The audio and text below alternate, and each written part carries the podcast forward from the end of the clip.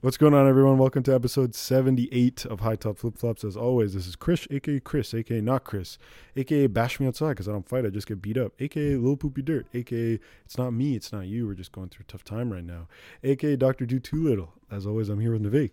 Hey, it's Nivek, a k a. Nivale, a k a. Nivek, a k a. Nivape, a k a. Mister Run Up On Your Girl, Say Hello, Then Run Away, a k a. The Tamil Tyrese, a k a. The Big Seon, a k a. Big Couch, Little Couch, Small Couch. A K, please don't come to my house. We have a lot of bugs there. And today, we have not only the most uh, special late night pod, and just know whatever happens on a late night pod stays on the late night pod. It's nine thirty. It's not that late. But you we know what? Nine to fives. Yeah, so we got. I, I gotta be up at. Actually, wait, man, I got a Zumba class in the morning. Oh shit! Okay, okay. You know what? I, I sh- that's fair. You know, I need to respect. People well, yeah. have different schedules. I'm be straight up. This is uh, this is Kellen over here. Yeah, I was going to introduce you. yeah, he, go ahead. I didn't dude. finish it because I was rudely interrupted by Chris. So sorry. I'm so sorry. Uh, no, of course not. You're feel free to do that. You know, whenever you want to. I'm good. Go ahead. And uh, you know, we have a great guest here today. Um, someone that I've known since I was a child, actually. Uh, someone that I grew up with. Damn.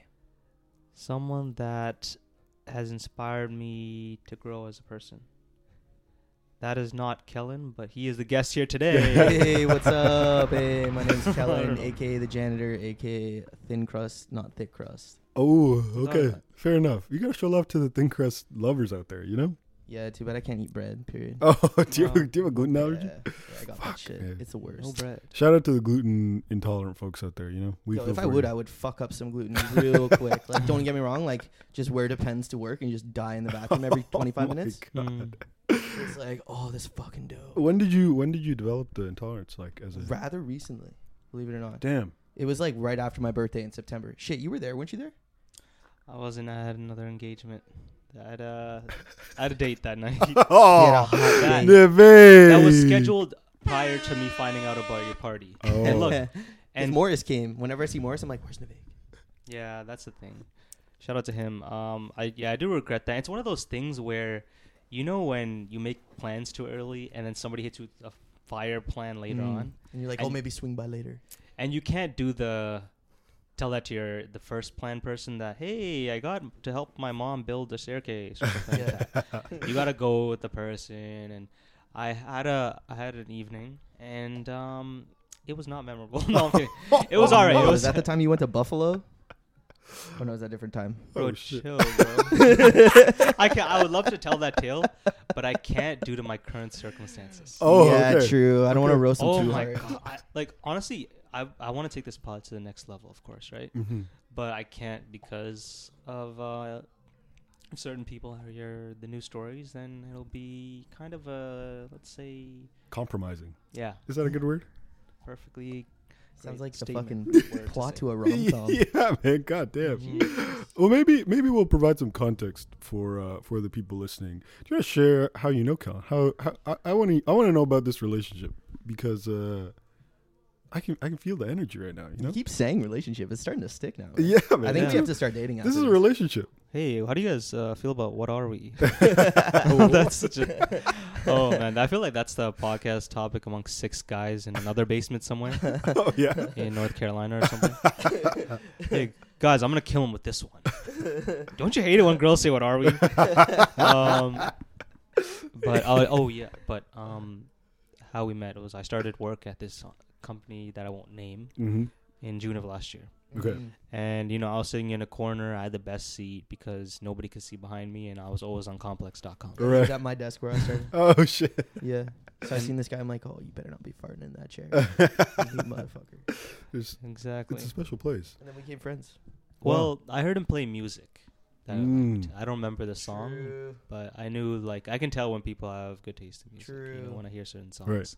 And I heard him play music because he always plays music. And I walked in and I was like, yo, those are some good songs you're playing. And that's why I learned his name. I think it was it wasn't Chance. Who was it? It was uh, Sir. I think it was Sir. It might that be one one of the first albums that were like I threw down that you were like, hey, ears perked up. Right, right, right. Yeah. Yeah. I can imagine in uh, in like I guess to an extent, a, a relatively corporate environment, mm. it can be like, uh, it can be really hard. It can be kind of isolating when you do feel like everyone is like, uh, yeah, maybe just like focused on what they're doing, maybe not so Trying concerned about. Trying to fucking about, put you down and get a fucking promotion kind of deal. Yeah, yeah, yeah, yeah. I, I'm, I'm curious to know, is that, was that something that the two of you kind of felt when you entered the space? That's a good question, because I was there for almost a year before Nivek was there. Okay. And like, you know, I'm very, very liberal in a sense, and like, I'm what you call like uh, an urbanized indigenous boy. Mm, okay. I'm a half-blood, Métis, Métis okay. proud. Okay. But uh, I've always been one to like, I want to take down the man from the inside. Yeah, yeah, Not yeah. be corporate, right? Word. Like, wear my tattoos out with pride and grow my hair out and have a shaggy beard when I'm at work. Yeah, yeah, yeah, yeah. Fucking do just as good as everybody else. So of course. I was kind of vibing that already. And like, my band from Peterborough, we're on a, we're on an independent label up there. Right. I had just left and like come down to the city because there was no work, as we were talking about mm-hmm. before we started the pod. Mm-hmm. And uh, I kind of just, you know, wrote on my French, and I'm like, well, I'm going to just try and get a job because I speak French. Right. There's probably a shitload of French speakers in the city. There actually isn't. Right. So I started working there and like found it pretty chill because everyone we worked with was really sick. And then right before Nivek came, like lost a bunch of close homies who was at work oh, prior damn. to him. They had like left or got promoted or whatever. So I was kind of like absent. I was like, fuck, who am I going to chill with? And right. then this dude showed up and I'm like, all right, yo, fuck, he wears his hat above his ears too. Yo, that was a big thing. And Christian yeah. knows that as well. Yeah. He's been called out numerous times. That's right. Nyanu, I know you're listening right now. You know what? There's three of us. Yeah. What are you going to do? Yeah, get the fuck over here. Yeah. Little and Debbie gang too. Get the fuck over here. We'll take you down, girl. Okay. I'll, I'll take you out in the court, shoot three pointers. Oh my god! See, you were sitting outside Drake's house the other day. I did not. I did not. Video. You responded to it. Oh wow! Yeah, I was like giving her more power. Did he yeah. really? What did he say? Well, she said something. Wait, stupid, Drake responded to it? He did. Oh, I didn't see that. He just said like, "Oh, don't bother me while I'm watching the Raptors game and stuff like that." You know, typical stuff. No cap. Which uh, it's like his best response because he can't be mean to her. You know? Yeah, she is only like twelve. Yeah. She, she goes hard for twelve though. He already he already she has a good twelve. Like if she takes that negative energy she's got and like turns it into good energy, she could do great things. Right. Hopefully like fixing the transit line, but like yeah. yeah. I gotta come clean. I've like completely uh this is like cut off like six buzz from my Every, from my feeds, yeah. you know? Just for it's just toxic. for it's just terrible. for sanity, I suppose. Ugh. But I appreciate you guys keeping me in the loop. Because, you know, I want to know about Little Debbie sometimes. sometimes. I mean, it's terrible content. right, it's right, horrible content. Right. At the same time, she had the best twelve yeah. out of anybody I know. I think she she slightly beat Michael Jackson for best twelve. What do you no, mean best yeah. twelve? What do you like mean? Like best year twelve. Oh, like age. My God. She's twelve years old. Yeah. My twelve was shit, man. I was just riding around on a bicycle. She was I'm trying to think what I was doing with myself. Too much trauma blockouts, bro. Yeah, fair yeah. enough, man. Fair hey, enough. Can, you want to talk about it? Shit, this is the podcast. Ooh, talk about it. Let me get a glass of gin real quick. Yeah. You guys keep chatting it up. I'm actually gonna do that. So I just want to do a quick land acknowledgement, if that's cool with you guys, uh, and please. just to recognize that we're on the uh, you know the Anishinaabe Mowen territory, mm-hmm. and that we're out here on uh, people's land and. Uh, Miigwech to having you guys here, and uh, this is going to be a great time, and uh, let's get this conversation a rolling. Thank you so much for having us. Wow. Listen, thank you, thank you for doing that. You know, we actually we've actually never done a land acknowledge on this on this podcast, but I think that'd be that'd be a good thing to, to do moving forward. You know, as we kind of yeah, because uh, yeah. even even over the airwaves, you know, these these episodes are still recorded. Mm-hmm. Nine times out of ten. nine point nine times out of ten. You know, that was one of the cool things that kind of turned turned me on to your guys' podcast. I mean, right off the back, I was like, okay, High Top Flip Flops. Not only is that a sweet-ass fucking name, and also Tyler, the Creator shit. Yeah. yeah. Grew up Odd Future Wolfgang off right, high school. Right. Had that fucking Odd Future watch from, like, wish dot com. Oh, shit. Jeez, rolling blunts in the backwoods. Oh, man. Like, trying not to get caught. Sitting oh in class. Why are your eyes so red? Oh, fucking no. We had very different experiences listening to that music. I can only imagine, because I was like into some skate punk shit. Mm. Like, mm. I can't say one of the words in it, but our main sesh spot, right by Richview, name dropping that high school, shout out Richview, even though you were a crazy clique, was P F N, pussy, fuck, N word. Oh wow! Just because someone spray painted it on the walls. Damn. And we were like, "Oh, you going to P F N at lunch?" And I'll, oh, I'll see you at P F N, boy. Wow. Go down there, skate for like a couple hours, roll huge fatty, run away from security. and then hit up P F N after Damn. school. Damn. There's some weird ass names for sesh spots back in high school. yeah. The but Hairy Llama, that was one for me too. Oh wow. Yeah, ours was uh, uh Go to Hell Immigrants or something. Like oh, that. That what's with all the, the crazy racial stuff? That was weird. No, yeah, okay, obviously. It was oh, okay. I thought we were being straight oh, up. I'm like, is this a is this a Toronto thing? This like, is a this is like a this is a high top flip flop one oh one. They will say things, and and I'm not. I can't help you confirm or deny whether or not what he's saying is true. You've known him forever. Exactly. Aren't you relations? But yeah, I don't know. It, secrets. It is crazy. I um. I always I always had a, a, a kind of difficult time growing up because in terms of like my identity, I had n- no real clue because I, I, I used to tell people that I'm just a spit cup, like straight up like a D N A ancestry dot com. Mm. twenty different people spit into one cup. That's basically who I am until mm. I realized my identity. My dad's been an indigenous consultant for my whole life, basically. Wow. And I've always been around the culture and like, you know, ever since I was little, you know, take me to powwows, do all this stuff, yet he never identified or anything like that, and I was super curious. And I, I can't lie, I'm a big, big fucking nerd, especially mm. when it comes to like doing research history and anthology shit. Yeah. And um, I ended up just diving into it a couple years ago, and finally like finding my roots, right? And tracing it, and like finding out where my family was from, and like all the crazy stories that come along with that. Right, right, right. And like Métis, like not to, you know, overcast or prove trauma is greater than someone else's trauma, because all trauma is equal. Mm. You know, Métis is strange because half your family was invaders and half your family was stolen. So like my fifth great grandmother was like taken away at like age fourteen from her family, right, in Red River settlement in Manitoba, and like forced to be a country wife to mm-hmm. one of my great grandfathers who was yeah. with the Hudson's Bay Company, Scottish right. immigrant, you know, who come here for like six months of the year, then go back to Scotland to his real family. Right. They like trade wives off. So it's like very interesting to like, you know, sit down and work in a corporate society now and play in bands and have friends that literally come from all over the place. And, mm-hmm. you know, everyone's just trying to like figure themselves out, and it's it's real interesting. That's why I like being back in the city. So. Yeah, yeah. Damn. I mean, it. it I I appreciate you sharing that because I I it, I think it raises a lot of questions too about what your experiences then end up looking like. Um, one, like feeling a little bit more rooted in your identity, but also um, kind of like becoming more in tune to like what people around you, or like how people around you have interpreted who you are too, right? Definitely. Um yeah, I'm kind of curious to know, like, along that path, how did you find it did you find it challenging to kind of um like keep a lot of relationships that you that you hard, might have when man. you were younger? Hard. Yeah. Like I got some friends that knew me as like Scottish which I am. You know, I was like, when I was young, instead of being bad, like I was proactive and like wanted to do stuff, so I joined cadets, and I joined the seventeenth Toronto Scottish Regiment, right, which is just down on the lakeshore. Amazing regiment, good corps, good kids. And you know, it got to a point where like I was like the master warrant officer of like one hundred twenty kids, and at like, you know, seventeen years old, sixteen Whoa. years old, and I was wearing a kilt, you know, traditional Highland grab, you know, like had my tam o' shanter hat on and everything. And you know, that's one of my main identities on one side, but I still felt empty because I didn't look necessarily. And I know look isn't everything, but it really is in a lot of ways, especially when it comes to figuring your own self out on and not surface, judging yeah. other people. Yeah.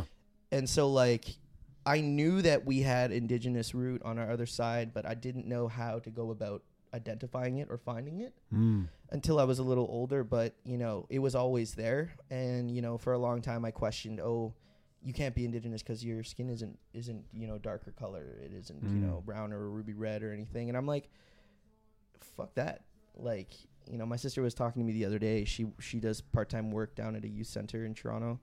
And a, a large majority of indigenous, you know, urban indigenous peoples now are actually mixed African-American, mm. uh, mixed, you know, East Asian. Wow. And, you know, identification-wise becomes very, very difficult. Right. So, like, you know, you get people like, my jacket has a medicine wheel on it on my on my on mm-hmm. my uh, winter coat. Yeah, I saw that.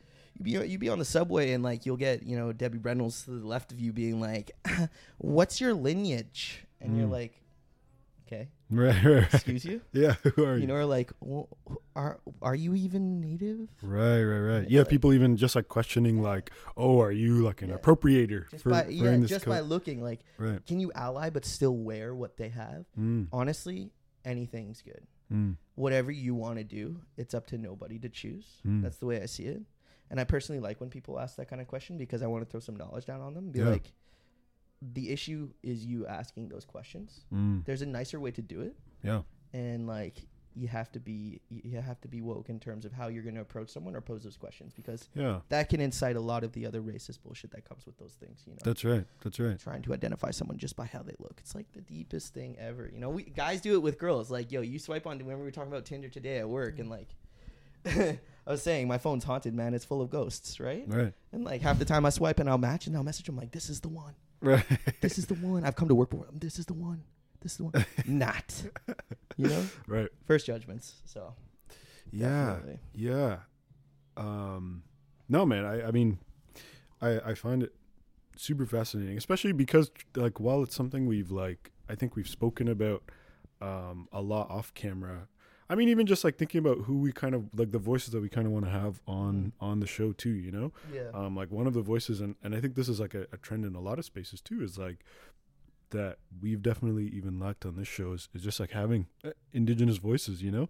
Um, and I think, uh, but like may partly be due to the fact that, um, we're so mixed in now. Yeah. I mean, I, I was, I was going to say like, even yeah. just like thinking about where we've kind of grown up and like so what, true. what we think about, but, um, but yeah, precisely what you said, which is like, it's so I, mixed in. Yeah. And I think, uh, on top of that, there's like, Uh, at least for me, I can. I think I can, you know, very openly say like, there's also misconceptions, right? Like about totally. thinking about where totally. Indigenous people are located, right? Yeah. Is like thinking that like, oh, you know, maybe I need to, like for example, go up in the middle of fucking nowhere, was, boreal forest, yeah, and like no, do I'm, a chant in the woods. No, oh! I mean, I was even gonna say like to you know? go back up to Peterborough, right? And, and, yeah. and think of, and think about that. Definitely. Um, I guess a a, a, a, a strange but.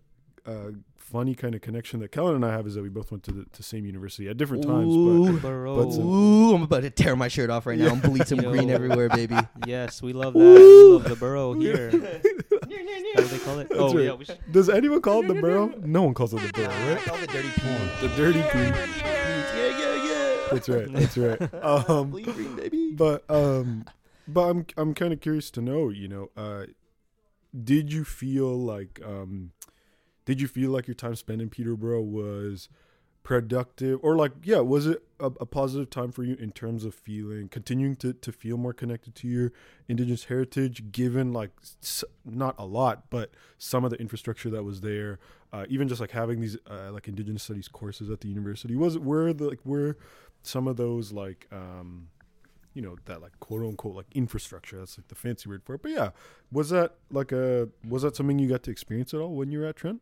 Man, Peterborough is literally like the bane of all of my existence. Like Damn. I love it, but I hate it, but I love it, but right. I hate it so right, much. Right, right. And it literally, it's like you asked when I when I came in, you're like, so did you grow up in Peterborough? And I'm like, what do you mean by grow up? Right. You know, I I took so much from that city mm. and I still am. Like, some of my best friends still live there. All my bandmates, shout out Evan, shout out Scott, shout out the boys at P S R, shout out Justin Strode, Oxygen Records. Respect.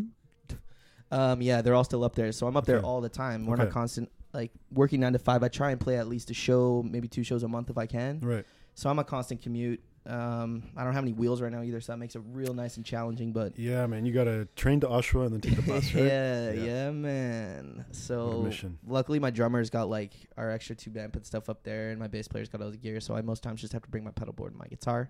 But um, you know, that place taught me everything, you know, about who I am and mm. everything about art and music and like wow. my relationship to myself and like my the.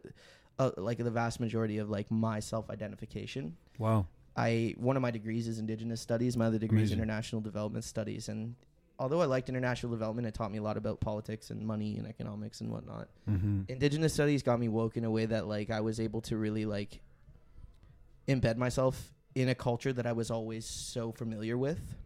And not in a lot of ways, don't get me wrong. Like I didn't grow up on a reservation. Mm. You know, I'm privileged like that. I do have my privileges, but I grew up always being around their spirituality, their, and I say their, you know, Indigenous people's spirituality, our mm-hmm. people's spirituality, and, you know, just connection to land and respect and, like, you know, trying not to make so much garbage, trying not to, you know, litter too much, don't consume too much, don't buy too many things that you don't really need mm-hmm. kind of deal, and just love one another, too. It's a, it's a huge part of it. um, it helped me really get involved in it. And, you know, I found myself spending a lot of time, you know, in the healing center and, you know, hanging yeah. out with my friends in the program and trying to figure out my identity along the way. Yeah. And, like, no one ever forcing me to, or, like, you know, don't get me wrong, there are a lot of backlashes, especially for Métis people and, you know, certain other individuals who might not be, you know, indigenous to mm. Canada or to Turtle Island, you know, in classes that are really heavily based on colonialism, capitalist society, the breakdown of, you know, culture, mass genocide, can be a little uncomfortable because people get, you know, very triggered and yeah, yeah, yeah. want to spew their opinion, but also want to take down the first person that they see that doesn't really look like they belong. Right. So you can get a lot of caste energy. They'll be like, well, you have privilege, you're Métis, but also, yes, I'm battling with my own internal struggles, my generational flaws, you mm-hmm, know, like mm-hmm. my great, great Kukum's, you know, Kukum is grandmother for in Ojibwe. And it's just, you know, they went through a bunch of stuff, and like my spirituality, my spirits, my ancestors, one side are really white who were like farmers and like, you know, fur traders mm. are fighting and bashing heads with my other ancestors who are my indigenous relatives who completely think an alternative way, right. you know, and like my, for like four generations, it was hid in my family that we never talked about that, you know, it wasn't something that they talked about. It wasn't something that they acknowledged. It was dirty. It was bad. Mm. It's not something you wanted. So being in Peterborough, playing music, being around people who are creative and artistic, you know, it really helped to open up the curtain and like make things a reality in terms of my identity and like just ar- arts and culture in general for me. And like, yeah, just how it kind of came out. So when I came back to the city, I had a really good head on my shoulders and was like ready mm. to kind of take on the bigger, the bigger picture and like, you know, stand behind my culture, but also throw myself into the midst of the, the, uh, the uh the dog the dog ring and uh, yeah man the dog pound work, work yeah work for corporate uh, corporate man or woman man, should I the say. people the peeps the people peeps, yeah there. So that's a little bit about me. yeah, yeah. no I, oh. I mean thank you thank thanks so much for for sharing that um because I anytime man yeah I mean of, of course as I kind of mentioned like our um very like at least my experience when I was up in Peterborough was like t- on the periphery, you know what I mean? Like while um while I had friends or like there were folks that uh I did know or or like had cl- had a bunch of classes with even who were indigenous, um my like I think there was a, well one like I, I think with lots I of I think I went like, to your house parties a few times. Sorry really? to interrupt you. I've never had like a right house party. Right by the McDonald's, right by the uh, Max Milk. Uh no, not not right by. Never mind. Yeah, yeah, yeah. Sat, mm, me, me, and my roommates like we had like. It just came to my mind. It's my A D H D. Oh no, no, that's okay. That's okay. We had like Uno nights. Uh, oh. Maybe played some like N B A two K into the depths of the night. Yeah, you know, you yeah. went to Pig's Ear too. I went. I went to Pig's Ear a couple times, but I like. Uh, I'm tr- yeah, I, I probably went to Pig's Ear a couple times, but I don't drink either. So like, oh, I just kind of pulled up man. and just like drank water and like. I mean, it was fine to socialize, but like. Um, but yeah, like I, I never one step foot in Junction, uh, for all the, for all the people who, uh, who know Peterborough like are. that, you know, don't worry about it, man. I mean, I don't even know what the Toronto equivalent of, of these places are, but some of them are bad. Don't Junction, ever tell. Uh, Junction's kind of like government. Well, R I P government. It's not there anymore, but yeah, just you, you, you, you step on the floor and like, you're not sure what you stepped on. That's right. And your soul stick, you know? Oh yeah. Yeah. yeah, yeah, it's, yeah. One of those, yeah. it's one of those places. Then we have this place called Aria, which is oh, like God. also garbage. It Did it? Yeah. Thank the heavens, man. Yeah, some I mean, shots. Okay, so yeah, all the these places all were like linked together. It was like a business group that owned them. And from what That's I understand, from what I understand, a lot of drugs moved in be- mm. in, in between mm. them. Of course. Um, so yes. I'm not surprised that they uh, that they're all shut down. You know, yeah, it took drugs over the, took over the live music scene too, which sucked. The drugs yeah. or the the club scene. Club scene. Yeah. It just like turned everybody off from going out to go see live bands play for a while. There was an internal struggle. That's why I opened that live house venue in my house at two eighteen Rubage. Oh, that's you. We would host bands from like all over. They'd come and stay at our house. And Unreal. We'd have live shows in our house, get like one hundred fifty people packed up in there. Wow. Top floor was my attic loft. We'd like sell merch up there and shit. People would play music up there and chill. That's sashing. amazing. That's amazing. Yeah. People so that, like fire. tripping out everywhere. We called them Psych Fest because I can't lie. Like we were dabbling hard. And like we would, you know, take three hits of acid, kind of see where the night would go. You know, play your set. And then next thing you know, it's seven thirty in the morning and you got like thirteen people sleeping on the floor who you don't know who they are. You've never met. And they're all tripping too. And you're like, yo, you guys want to get some breakfast? Like, yeah, sure. I'll go with you on this marshmallow cloud. Yeah. See, that's where the, um, it's like a Venn diagram, two circles merging together. One is rock stars, your lifestyle. The like other is podcasters. Mm, right? Oh, yeah. And as you overlap, you know, the hits of acid, like me and Krish, man, we stumbled many nights. Just like ketamine, acid, uh, flowers. You even know what flowers is? Yo, you, you want to smoke this fucking smoke this huge dandelion, like, right? You want to take chives joint? Yeah, yeah, chives, straight chives. Do you want to take this tulip right now? And I was like, whoa, all right, damn. Sure. That shit hit strong. That's a pull. Tell us in uh in Peterborough, what was the night where you knew, uh, wow, this is who I am, as in that you've taken pride in yourself. Damn, and it's gonna be like, oh, it's a drug story, but it is a fucking drug is story. It? Like, okay, yo, I was I wasn't even assuming that. But let's fair be enough. honest, the most enough. real time. So I was with, um, who was I with? Um, no, actually, this is just after my godmother had passed away. Um, R I P. R I P. Out here, Susie Q. Love you. Um, it was like twenty fifteen, and uh, I had a really solid link at the time. I had a bunch of bitcoins. Oh shit! Yeah, yeah. Oh my god, it was crazy. Like, don't even get me wrong. I would be rich as hell now, but I was using it on the sheet market to get like good high grade L S D Holy for shit. like cheap, like shipped from the U S and they'd like send it to you in like a sock package, and it would like so properly like pack. You're like, oh, this is just socks. Wow. But no, there's a shitload of L S D in there. So I remember I was like, you know, I don't know how much you guys are familiar, but I'm one to like, I like to use psilocybin or psychedelics to resolve and find resolution in internal things. conflict, internal conflict. Right on. And like, I don't, I have friends that would abuse psychedelics. I would never abuse them. I would mm. use them to get something out of it, whether it's writing music, having a bonding experience with someone in my band, friend, someone I'm close with, whatever. Right. And sometimes you got to do it by yourself. And I was living alone at the time because everyone had just moved out because we were moving to our new place on two eighteen. Just down the way, and uh, I was by myself. Right. And I was watching that guy on Vice, Hamilton, whatever his name is, the guy who does all the trippy psychedelic drugs all around the world. He like goes sure. ar- uh, Hamilton's Pharmacopeia. That's oh, what it's called. okay, okay. Good, good watch if you guys have never seen it. No, I've never. He goes around the whole world. He's like a long, skinny goth kid with like long black hair, tight jeans, and Damn. Converse, and like goes out to like the Amazon forest wearing exactly that, and like a three-day bush adventure to find a psychedelic frog that like has goo. And like burns himself to like yeah, frog. Right? Yeah, I've heard of the frog. Yeah, that's Playtown. He's crazy. The toad. It's called the toad. The right? toad. Yes. Toad. Yeah. So I was watching his vids and I was like, shit, I'm tired of packing. I'm basically done. I got a shitload of L S D here. Let's see what's gonna happen.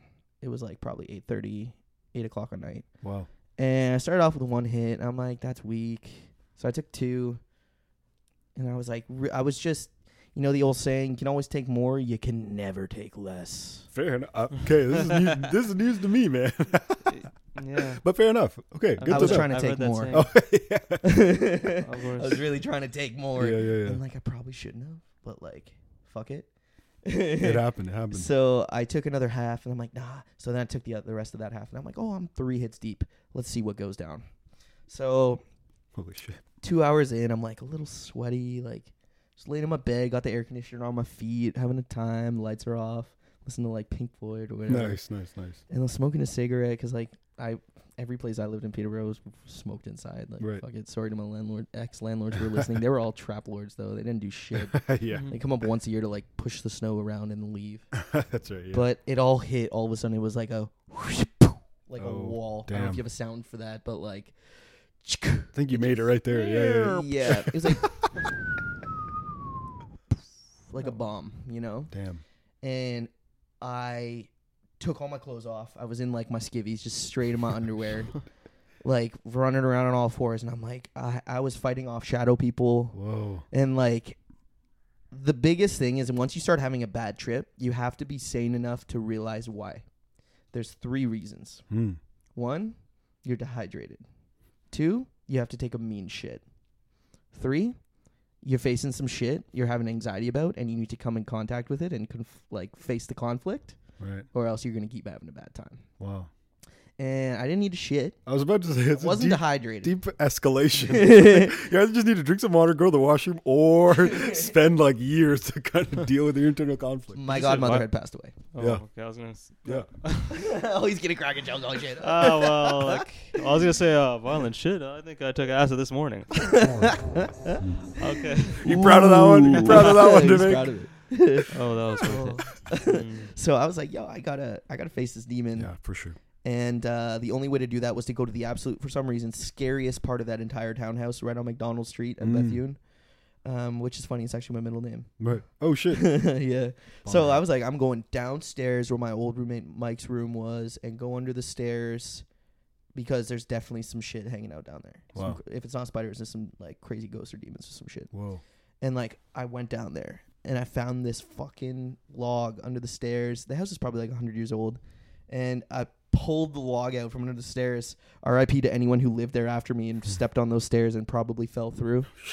And like this piece of wood had uh, a big ass nail sticking out of it. Oh my so God. It became like my weapon. But like we started having a bonding experience. And I opened up to this log about my godmother and like how sad I was and like where I wanted to be in life mm. and what I wanted my music and stuff to sound like, because like my band Peace and Rest had just kind of started then. It, it started off as originally as a mockery of a reggae band. Okay. Like, I'll get a little peace and rest, you know. Right, right, right. So uh, we took the I took this log and he was chilling with me. He was helping me fight off these evil shadow people. Yeah, yeah, yeah. Or some shit. And uh, at one point I took a, a a Sharpie to him and like I named this guy. His name was Byron, and it said. Damn. This log is over one hundred years old. I, r- I had to write it on there for some reason. And I gave him really angry eyes and like hammered a beer bottle cap on the top of its head. Oh my God. And I put a tie on his neck. And it ended up being like our party mascot for like the next like three years that wow. I was there. Wow. It was hilarious. I think one of my roommates still has him. I think it's Scott, my drummer in my band. Scott, if you have that fucking log still, I swear you better, you better still be around. But uh, yeah. And like it just, I don't know where I was. Like, for twelve hours, like a good twelve hours, like it would go up and then down and then up. I went to Max Milk, and the craziest part of that whole night is I walked outside to get myself a pack of cigarettes at probably like two in the morning in like a fifteen minute period where I knew I had enough consciousness to be able to walk outside, yeah. stone faced, get smokes, and then go back Come and back smoke home. Them all. Damn. I walk outside the front door and there's just lights everywhere. There's police everywhere. You know, that hood, it was like, mm-hmm. it's not a good time there. Yeah, it was tough. And like, there was like twelve cop cars, like a body identification unit car, cop like plastic everywhere. Do not cross this line. Like numbers on the ground and like stupid me, bro. I was so stoned. The first thing I did, I forgot my smokes. I walked back and went up to the constable and I'm like, tapped him on the shoulder. He turns around. He's like going to hit me. I'm like, uh, sir, can I ask you a question? My eyes were probably just like black holes. He's like, "Oh yeah, what uh, what can I help you with? You need to move along." Um, I live right there, and he looks over, and it's like right beside him. He's like, "Oh yeah, I should probably tell you what's going on." Yeah, someone just got stabbed to death right behind your house. I'm like, "Damn." Oh, okay. Well, you have a great night. And then walk inside and lock the door. And I got inside and I contemplated. I'm like, "What did I do?" Oh shit! What did I do? Damn, I wouldn't even thought of it. It's like been that. Like eight hours. What the fuck him. happened, man? Right. Did I did I kill somebody? Oh shit! Then I finally realized that I didn't do shit. And oh then, my like, god! Had a little prayer session, made sure everyone was irate, and then right, right, right. yeah. So that was uh, that was my most crazy individual psychedelic experience. I personally think that if you're ever gonna do psychedelics, do it by yourself first. It's always the best way to do it. Damn. Okay. Enlighten yourself by yourself. Find out who you are on your own. No one mm-hmm. else needs to really know. You know, crazy. Yeah. Okay.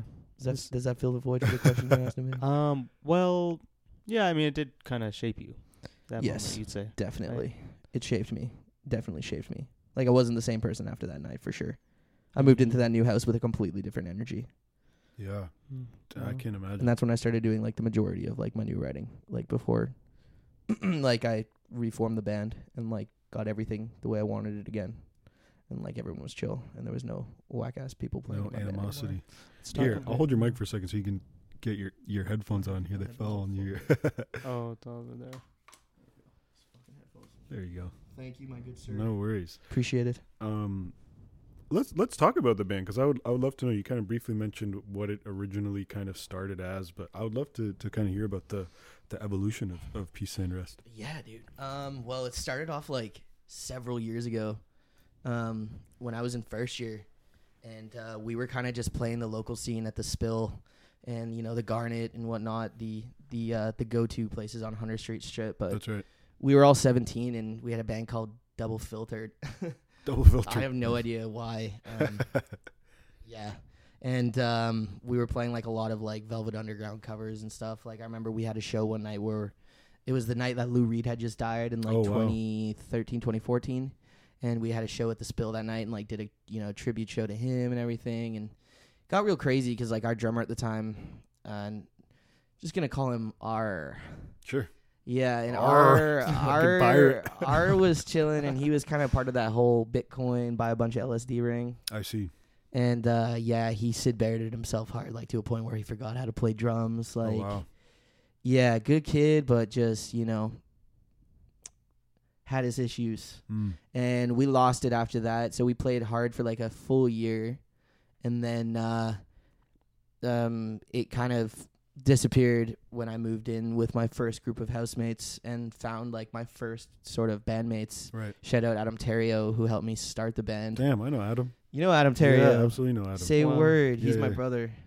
Special yeah, guy. It's been a while since we chilled just because life's been crazy. Mm-hmm. But, you know, he... Uh, He's a formative part of Peace and Rest. Like, wow. He helped me create it. That's amazing. Okay. And um, we were both going through some pretty crazy shit when, like, it kind of happened, and we were hanging out together a lot, a lot. Like, mm-hmm. every day, writing music, every day. We had a lot of classes together then, too. We were in a lot of Indigenous Studies classes together right. also. And we were just being... It was just, you know, those peaks in your life where you're like, damn, yo, I'm creative as fuck. yeah. You know? Yeah, man. The juices are flowing. Talk yeah. about that time, because it's a magical moment. You know, it's magical able, as fuck. Yeah, when you get that energy. It is. Like, we had just gotten, like, our first run-up at, like, our D A W. We had saved up some money. I got, like, a Cubase, got, like, a Steinberg, like, for input, you Amazing. know. Amazing, yeah. Uh, we it's had, nice. like, a compressor mic, and we just, like, put it on, like, started recording amps, looping tracks, like, playing, you know, drums in the back on garbage cans and shit, and, like, started putting it together, and, like, next thing you know, we started writing some music that was, like, really, really good, and we were like, shit, let's, let's, let's gig these. Yeah, yeah, yeah. So we started gigging them and like having a dope ass time playing it. And then uh, me and Adam have always been very progressive in ways that we both have our own drive artistically mm-hmm. to a point where we don't want to hold each other back by just staying together the whole time. For sure. So I never like had a solid commitment with him being in the band or, you know, having to play a certain amount of gigs or practice weekly.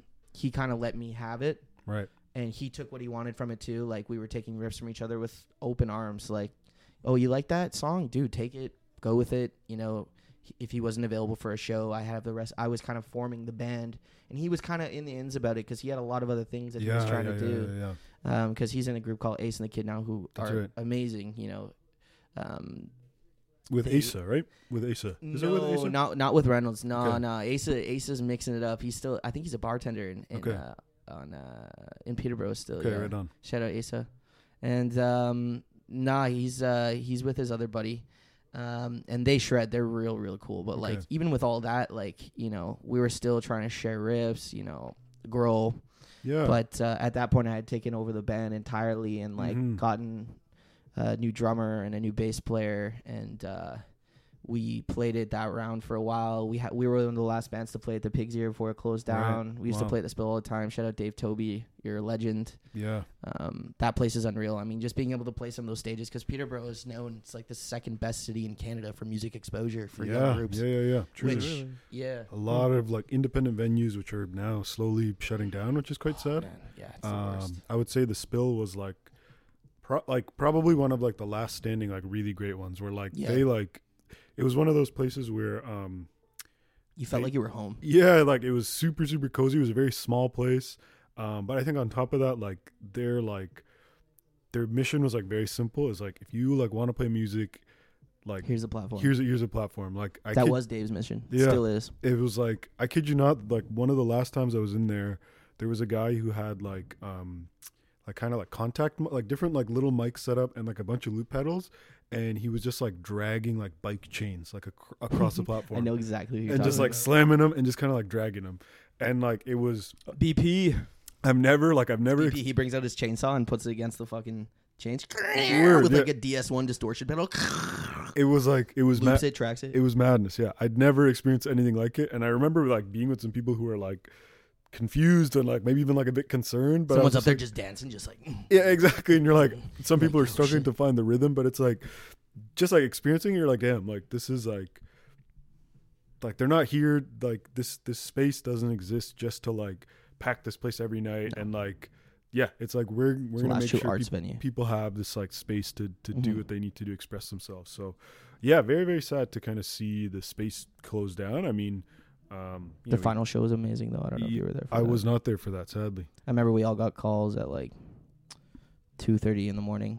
I wasn't there, and uh, I uh, I whipped my way down at like two in the morning to go see it and play a bit on the stage because my drummer at the time, Scott, he has another group called uh, Saint Homer, mm. um, which he just disbanded. It's called Malin now. Okay. And um, they they were playing a little show and they got word. All the musicians in the city started passing word. I got a call from Laura Klindich, who uh, played in Watershed Hour. Yeah, yeah, yeah, with Matt. Yeah, she's the one who first got me in. So Matt and Laura, good friends of mine. Amazing. Um, musically, we... Uh, We share we shared the stage many a time. Unreal. Um, we actually they came second in the running for Battle of the Bands the one time we won when we first won our our, our, our sign contract with uh, Oxygen Records. Yeah, right. With Justin. Uh, so yeah, Matt Matt and Laura, Laura Laura had texted me. She's like, "Kellen, you gotta come to the Spill," and I'm like, "What the fuck?" Right, right, right. She's like, "It's the last night." I'm like, "Oh shit, what?" Because yeah. It was random. Because Dave it didn't tell anybody. Super, super random. I found it out over happened. Facebook. Yeah. And I was like, "What the fuck?" Yeah. Yeah, and I, I never really did figure out why. I heard a bunch of reasons. Some bullshit. I know it wasn't true, yeah. But some maybe legit, like overcapacity or like, you know, whatever it might be. Just yeah. a shame because it was it was a holy trinity for music and like, yeah. So we we played there and then we started getting our groove on and like, we uh, I started writing like actual. music music mm. that was properly composed in a lot of ways and okay. like had lyricism, had depth, had sounds, had starts and stops, had like, you know, progressive beats that kind of like make you kind of angry mm. but also like make you want to dance, you know, like my root deep down, I fucking love punk rock music. Mm. Like that's why I love the Spill so much because sure. throw me in a mosh pit any day, dude. Yeah. I'm there. I'm there in my sure. Birkenstocks. Yeah. You know? yeah, yeah, yeah, yeah, yeah. Um, so yeah, that's pretty much it. And then we just rode the wave out and band changed a few more times. And now it finally finalized two years now. I have, I've had, uh, Evan Bucks, Evan Buckles, call him Uncle Buck Uncle and, Buck. uh, Scott, Scotty, Scott Saint Homer, um, as my drummer. Amazing. And then, uh, Tim, Timbuktu, Timothy Hance, who plays in like five other bands now. Oh, shit. I'm proud as fuck of all of them. um, as our percussionist, he's originally a bass player, a okay. trained classical bassist. He's amazing. Wow. So yeah. But yeah, now it's just the closest homies, and we managed to get shit together. Remind me, I have to give you guys some free shit before you leave. Oh, man. we so, love free shit. Yeah, free shit's always fun. Look at us. Eh? He's like, yo. No. We live off of free shit. So, yeah, that's, that's pretty much the story of the music. Though. That's dope, man. It's just um, part of life. Like, I, I'm going to die performing. Literally, I, I will have to perform on stage live the rest of my fucking life. Yeah, man. Damn. I, and I, I guess I'm, I mean, I'm really glad to hear that it's something that you're still able to, like, I, I mean, I'm sure, like, regardless of circumstances, you'd find a way to still be making music or playing music. It's re- so easy nowadays. Regardless, yeah, regardless. Pull your phone of, out, record, there you go. Yeah, it's very true. It's pretty good quality still, even just for, like, an M P three file. Yeah, yeah, yeah, yeah, yeah. Um, but even just, like, living so far away from, like, where your the record label yeah. is, like, how far you are from even, like, your bandmates. I, I'm assuming all of them are out in Peterborough as well? Yes, sir. They all live yeah. out there still. That's like th- those are those are challenges, right? As you kind of mentioned, it is. Like I don't really have. I, I got f- I got friends here. Don't get me wrong, just friends that I don't really vibe with on an artistic level here. Mm. Like they totally understand me in a lot of ways, but they right. don't really know me uh, as I was. Ah, right. Because when you go away for school, you remember how it was. Like yeah. it doesn't matter who you are, or where you went, where you went to school. You lived somewhere else and then went away somewhere and then came back. That's right. For a significant amount of time. Minimum four years, right? Three You're or different. Four years, yeah. You're different. Not not necessarily in a bad way, mm-hmm. just in a, as Nick would say, a more woke way. That's you know? right. Would I say that? You would say that. I don't, I don't, I don't think I'd say woke. Whoa. Oh, shit. I'd probably say vibe or something. In a more vibes way. You want to know, you know? Your yeah, vibe. Yeah, I'd say That's that. Right. Your yeah. vibe would change. Your vibe yeah. would change. Yeah, one hundred percent. Kellen. What's up? The people want to know. Vegas. You have you have a no. I'll, I will get into that in a bit. But you got to plug your project. So you have a project out on all streaming platforms. Do you have your publishing? What's a publishing? Oh, like where it's Ooh. posted and shit? No, your pub. Bro, I don't even know what he's talking about. What so, are you talking about? Okay, so all musicians, right? You who put up music? Yeah.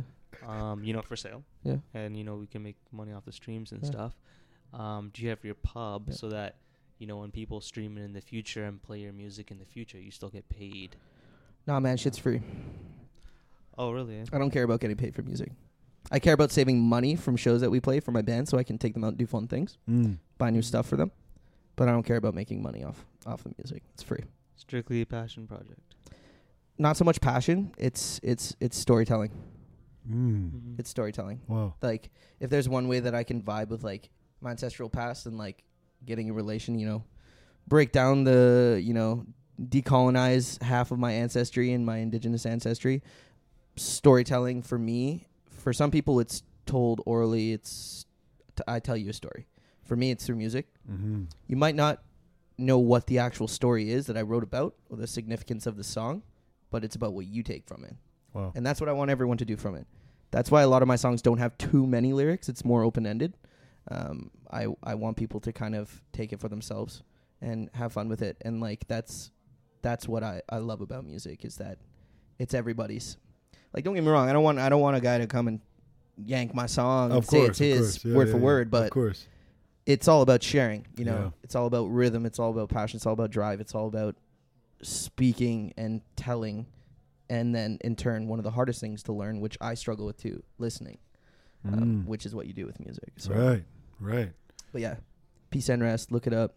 Yeah. Peace, like peace, sand, like granule sand, rest, like sleeping. Check it out, Spotify, Apple Music, wherever you stream really? music, it's on there. Um, yeah. Released an album like last year. We got to do a new one this summer, though. Yeah, I, I, I was uh, I was going to say too, like, how, how does that...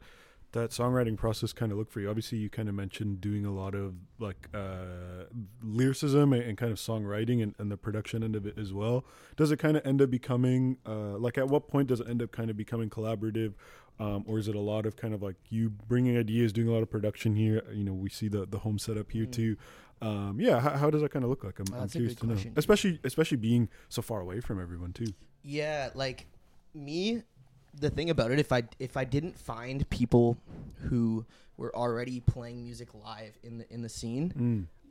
I probably would never be the musician I am today. True, because they brought me along. I'm I'm very much a books kind of person. Mm. I scribble in my journal, like I fill up a journal like every two months. Like right. I fill up like one hundred twenty pages of drawings, writing, sometimes just words. And like uh, as someone like Mac DeMarco would say, that's what songs are made of. That's what hits mm-hmm. are made of. Right. It's really true. Like you open up any one of my journals, well, I'll open them up, throw it down, look at something from like five years ago and be like, there you go, inspiration.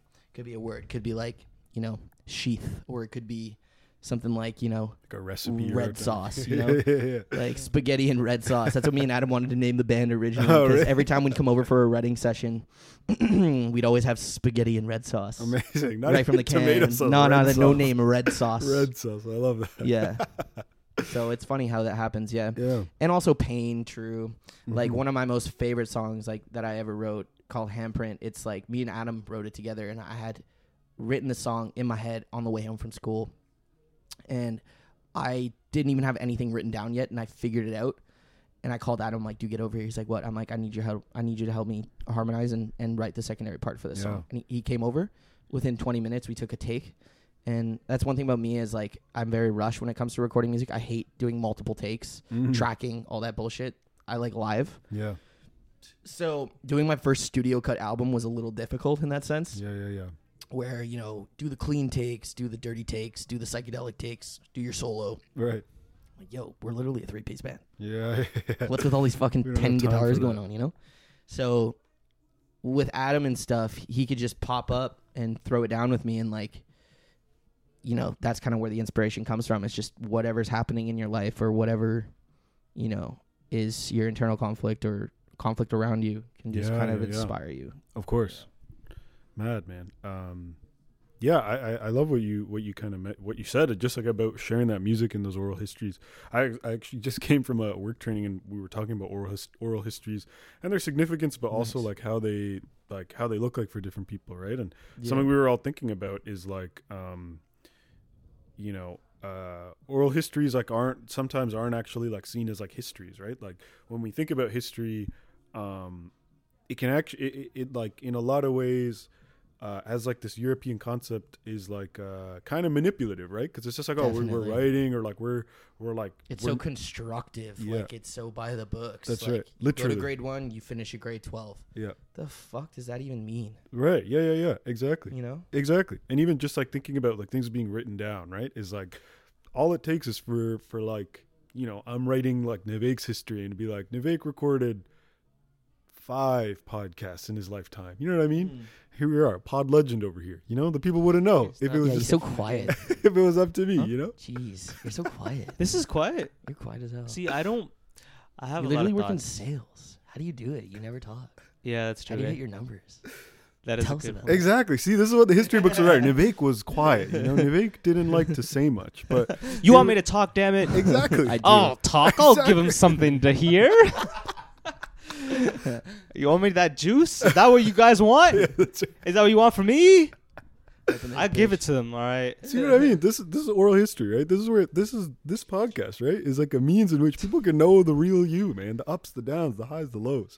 Um, but no, but I mean specifically, I think even thinking about it in the in the indigenous context is like storytelling is like that's it's it's preservation, right? It's not it's not even history at that point. It's like how people continue to live and, and exist like truly. The right? best storytellers are the ones that don't change anything. Yeah. You tell it how it is. Word. Might always be a good time. Word, yeah. You know, there's some fucking shitty stories out there. Oh man, yeah, I can't imagine. Like one of my favorites is the Wendigo story. And like that's why I have it on my chest. And like that shit's real, man. Right. You know, down from the East Coast, uh, you know, like upstate New York. In the boreal forest, Ontario, Quebec, those plains regions in, in the forests, you know, all that land is the Wendigo spirit, man. He mm. roams all over the place. Wow. And you got to know how to avoid it. It could be a very recognizable voice. It could mm. be your mom or your dad, but it's not. Yeah. You know, and like that story, when I listened to it as a kid from my elders, like, scared the shit out of me. Still scares the shit out of me. Weird. Don't get me wrong. It's that. It's literally like the Blair Witch Project. Yeah. Like that. If there's any way to encompass what that movie is, even though it's so like corny and probably outdated now, mm. I think it aged pretty well. Blair Witch Project, but it's about it's about the unknown and the fear of the unknown. Yeah. You know, and that's what storytelling, you know, embodies a lot. It's not always Can a really good listen. Yeah, yeah, yeah. Who are some of your favorite storytellers? Favorite storytellers. Like, if we're gonna be real, when I was a kid. one hundred percent like Roald Dahl. Roald Dahl, like um, Willy Wonka. Um, what are some other B- big ones? B F G. That he did? B F G, witches. The the t- the twits, the twats, the. the twats. I can't remember what they were called. the twats. Oh, something. Shit, I like that. The twits, the maybe. Yeah. I can't remember what they were called. Yeah, and um, a few others. Like I I uh, I grew up on Stephen King too. I love Stephen yeah. King. You yeah. know. Harry Potter too. That was it. That was our youth. Outsiders, an amazing no, show. Outsider. Oh, you're watching the yeah, show. Yeah, I'm. I'm like halfway through the first season. Oh, right. I gotta catch up. I, my dad forgot the Crave passwords when I moved into this new joint. I'm like, yo, what's the username password? He's like, oh, oh, I don't know. Yo, get that shit together, dude. Wait, you paying twenty bucks a month for what? With H B O? With H B O? Yeah. I don't know. I just use my parents' Bell shit. Oh, I pay for their Netflix and Spotify, so it's a it's, it's a trade off. Yeah, it's a trade off. Crave is a trade off. So there's a show called The Outsider. Right. It's, it's hardcore. I'm only finishing up. No, I'm on episode three. So he's in jail already. Yeah. Okay. And I'm assuming it's only it's a one season miniseries. Um, I'm pretty sure season two has been announced. I think. Oh, it's season two. I'm pretty sure. I'm not sure if it's just gonna be a miniseries. Just mm. from the vibes that I catch from it, I'm on like episode four. I feel like they're gonna set it up for a sequel, but. They do that with every fucking True. show. I watched the trailer, so I'm I'm familiar with the yeah. oh, with okay. the theme. I know, and it's based off a Stephen King novel yeah. or series. I'm not sure, but uh, yeah, it's it's a little fucked, right? But like, you're kind of okay with it. Yeah, yeah, yeah, yeah, yeah. Like the protagonist isn't necessarily the one you're rooting for. That's right. That's right. From what I understand. Yeah. Like um, howl at the antagonist. Let's yeah, man, I have a I have a lot of shows to uh to catch up on. Um, something. something that you kind of mentioned, which I'm curious to know too, especially being back here, especially still being very um, invested and, and still spending a lot of time kind of uh, working on your music and, and listening to music. Um, given that, you know, you did grow up in, in the west end of the city, or you, yeah, your high school years. Holla in Etobicoke. That's right. We're we're in Etobicoke. Um, I'm kind of curious to know, now being back here, um, I guess two part question is like one, um, are you like, is like the music scene in like, even, I mean, it doesn't even have to be Etobicoke. I can just kind of generally say Toronto, or even like the mm. West End. Is it something that you um, you kind of frequent, or you you know you've you've invested time and energy into? Uh, and if so, you know, I'm kind of curious on, on what your perspective is, especially as someone who, who grew up here, took time took time away, and then and then came back. Um, yeah, that's something I'm I'm very curious to know, because something you did mention was not feeling like you. Um, you necessarily connect, connected with people musically or artistically here as well, right? That's a good question. And like, honestly, it's exactly like you said. I I go out when I can. Mm-hmm. You know, the best way to get involved in a new scene is to just go out by yourself. Right. And put yourself out there. Right. It's the only way to do it.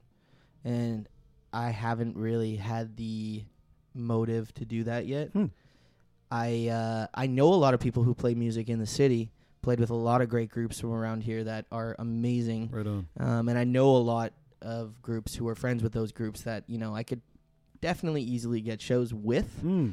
One, it's an issue of hassle of getting my band down here. They're lazy, yeah, sad course, sacks. Love course. You guys, but uh, y'all some stoners, except right. Evan, he doesn't even smoke. And it's the so. and it's the majority thing. Yeah, right? Like yeah. Three of them are out there. Exactly. So I, I hustle up there all the time for shows because they live right there and stuff. But we have the ins here. It's just a matter of getting them down here. Mm-hmm. Um, But no, man, I, it's like you said, I, I, I am kind of having a bit of an identity crisis being back mm. in the city, especially musically. I, uh, I see the kind of music and stuff that goes on around here, and uh, don't get me wrong, I vibe with it. It's all amazing, but from the regions that I grew up in musically, it's very, you know, counter kind of everything that I was mm. told or, you know, saw as being hip or right. cool in terms of music. Right. I feel like a lot of people here are just trying to drive towards that next step, or like getting money to go on tour when mm. as great as that is, I feel like that's not what it's about. Right. Sure, getting your name out there and getting your music spread is definitely important, but I feel like a lot of people tend to forget that music itself is a, is is an individual thing or a group thing if you're writing your music with mm-hmm. your counterparts in your band. And I just, you know, to take time and sit down and like acknowledge that, and you know, sure, live poor and ride hard and play strong, definitely a mindset, but also you don't want to be sleeping on a floor every night. You yeah. don't want to be, you know, drunk ass every night, like wishing yeah. that you were at your parents' house sleeping in a comfy bed. Like right. that was one of the things, is a separation from, you know, childhood or living that sort of lifestyle to getting a bit of a better job, try to save, try to do something, because life is still short. It's, mm-hmm. but also we're young, you know, I'm only twenty-four years old, and like coming from Peterborough to come here to make money, my whole reasoning for coming back to the city was to save up cash right. so that I could choose to do something that I wanted to with it. Right. And most likely it's going to be something to do with music, because I'm not done with it. Right. Never done with it. Might be on momentary pause, right. but a band doesn't have to break up if it's a, your tight homies. That's right. And that's what we've all acknowledged in my band, which I love yeah, yeah, yeah. about you boys, if you're listening, um, is that you guys have really good hearts, and that they, you know, they understand where I'm at, and it mm-hmm. doesn't really make sense to them, and it doesn't really make sense to me, but sure. it's a, it's a route that I'm taking for the benefit of my future, because I don't want to live in the city. Yeah. I don't like it here. Right. It's too congested. It's too close. Everyone coughs. Everyone sneezes everywhere. You know, so like to live out in the trees again would be great. Yeah. And like, I don't know. I just, playing in the city just doesn't really appeal to me. Hmm. It just doesn't. Yeah, fair enough. I just feel like the people aren't as real, and they don't really care as much. And, you know, shout out to the people who do, because I'm, I'm, I'm, you know, I'm definitely like, it's my own opinion, but right.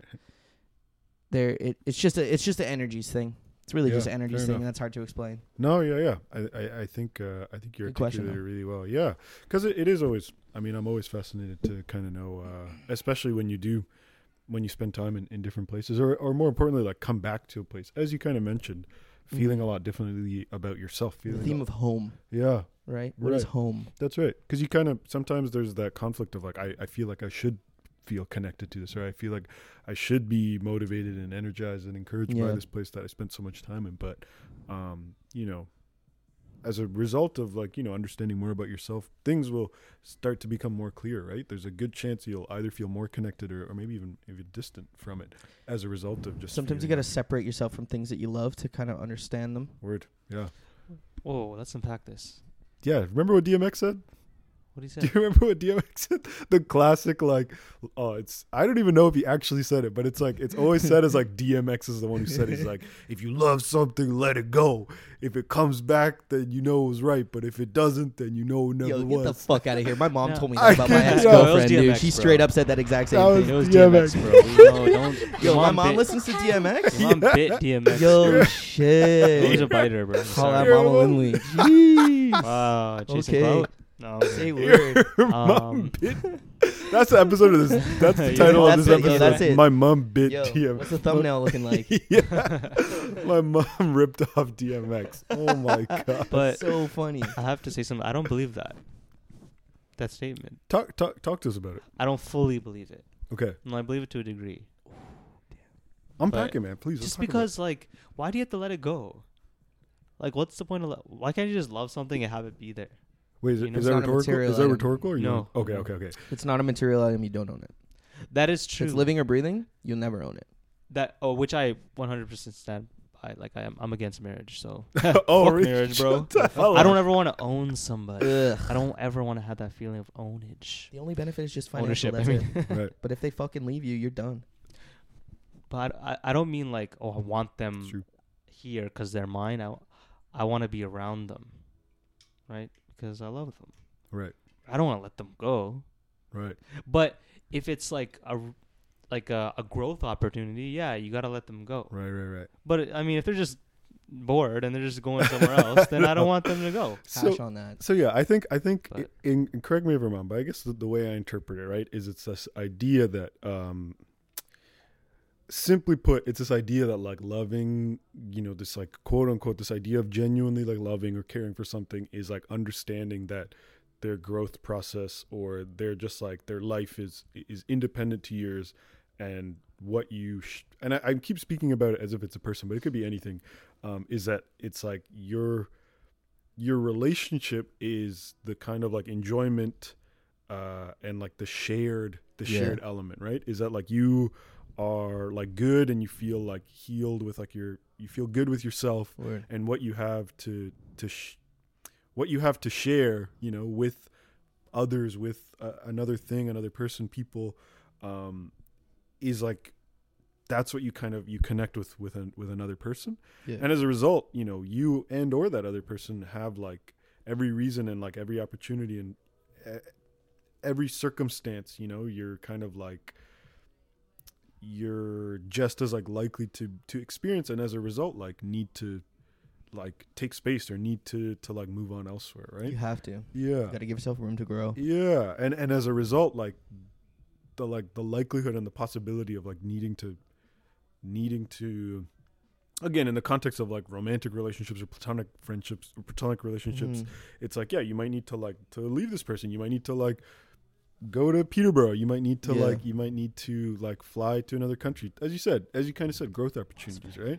Um, but sometimes a growth, like these quote unquote opportunities can also mean like taking time to heal, taking time to understand oneself. And as a result, like needing to take space, right? Because oftentimes mm. like in those growth processes, um, while it's certainly not impossible to still share time and space with someone, it can be difficult, right? Because mm-hmm. at that point, when you think about sharing, like when it comes to like our energies, when it comes to what we have to give, and like I'm hypocrite number one for for talking like oh, I've got this all sorted out, but like we there is a, a, a, a like a, a fixed amount that we have to keep to preserve ourselves, right? Yeah, and what we share is, is what we can is what we can share without hindering ourselves, right?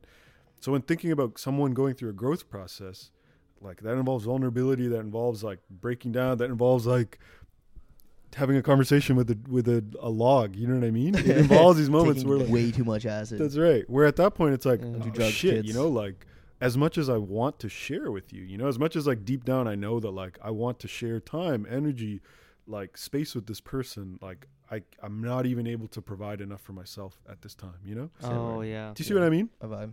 And that's, and that's so. Where it becomes like difficult where like, you know, if, if, you know, your care, your understanding or your respect for someone is like, is, is deep and it's full, you know, you're able to kind of understand.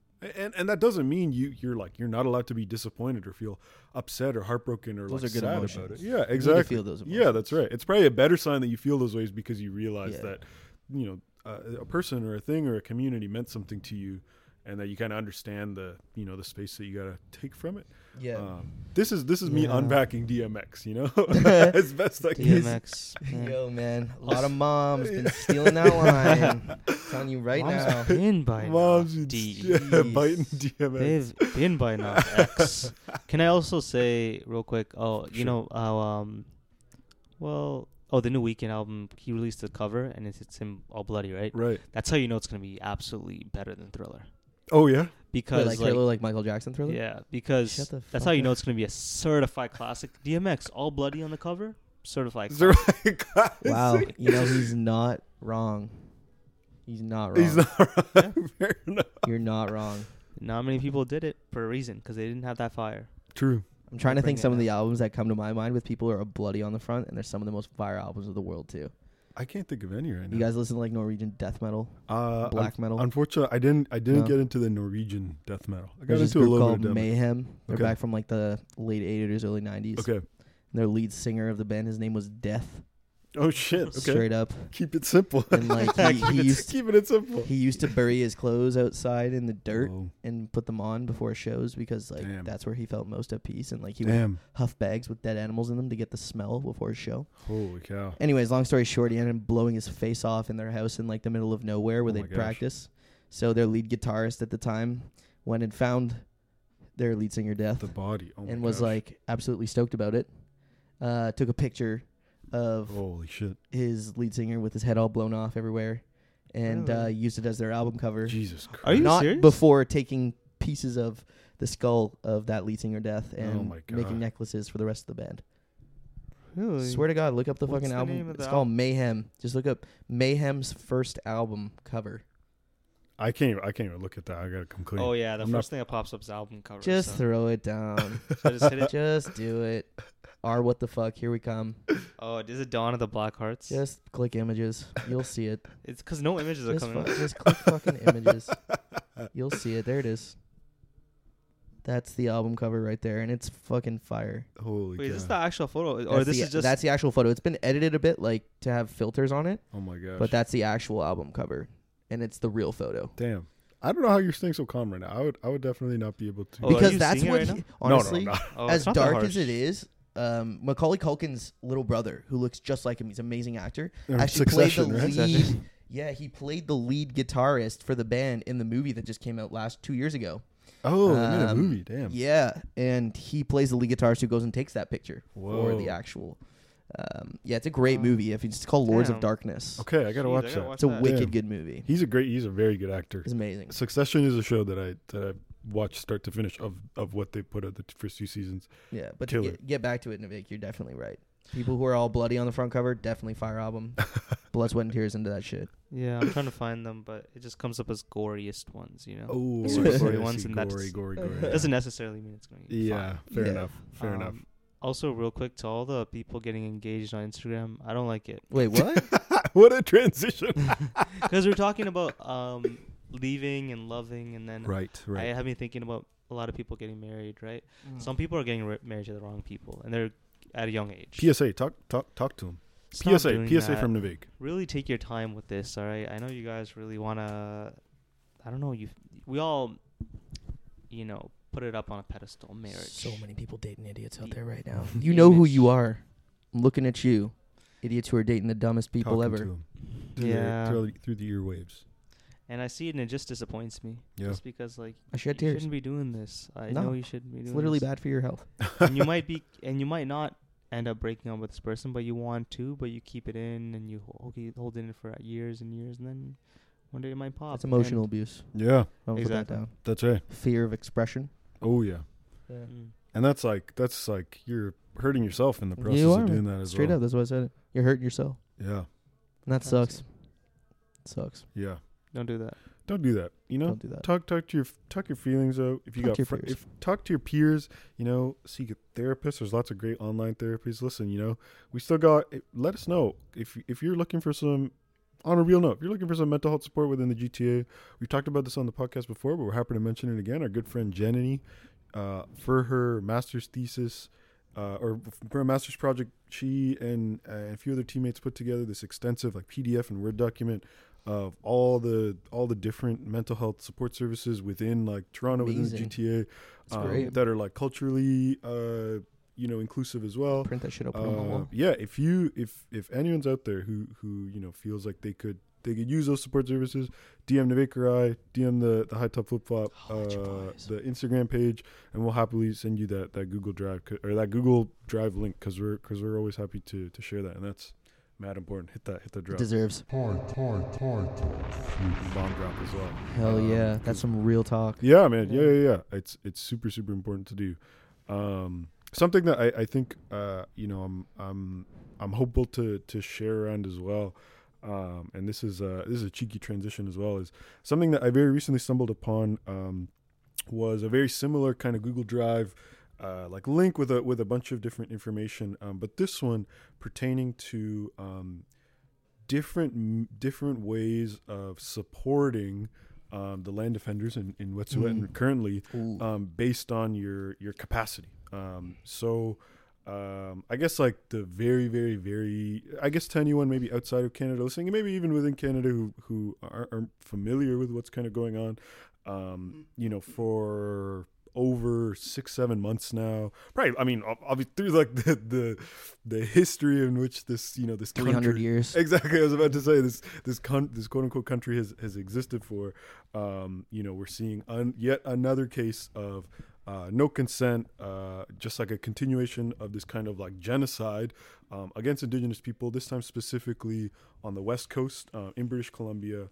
Um, and this time it's a Canadian government trying to um, push their, their pipeline plans through land, which they have not been given consent to to work through. Um, they've worked, you know, they've had conversations, supposedly had these conversations um, with hereditary like chiefs. They call it a conversation. That's right, a conversation, exactly. It's just one way. It's just a one-way conversation, exactly. um, it's like a, com- yeah, yeah. Um, and, uh, you know, alternate routes were like, uh, were agreed upon um, by these Indigenous leaders to be like, listen, like, we understand that you guys are a fucking freight train.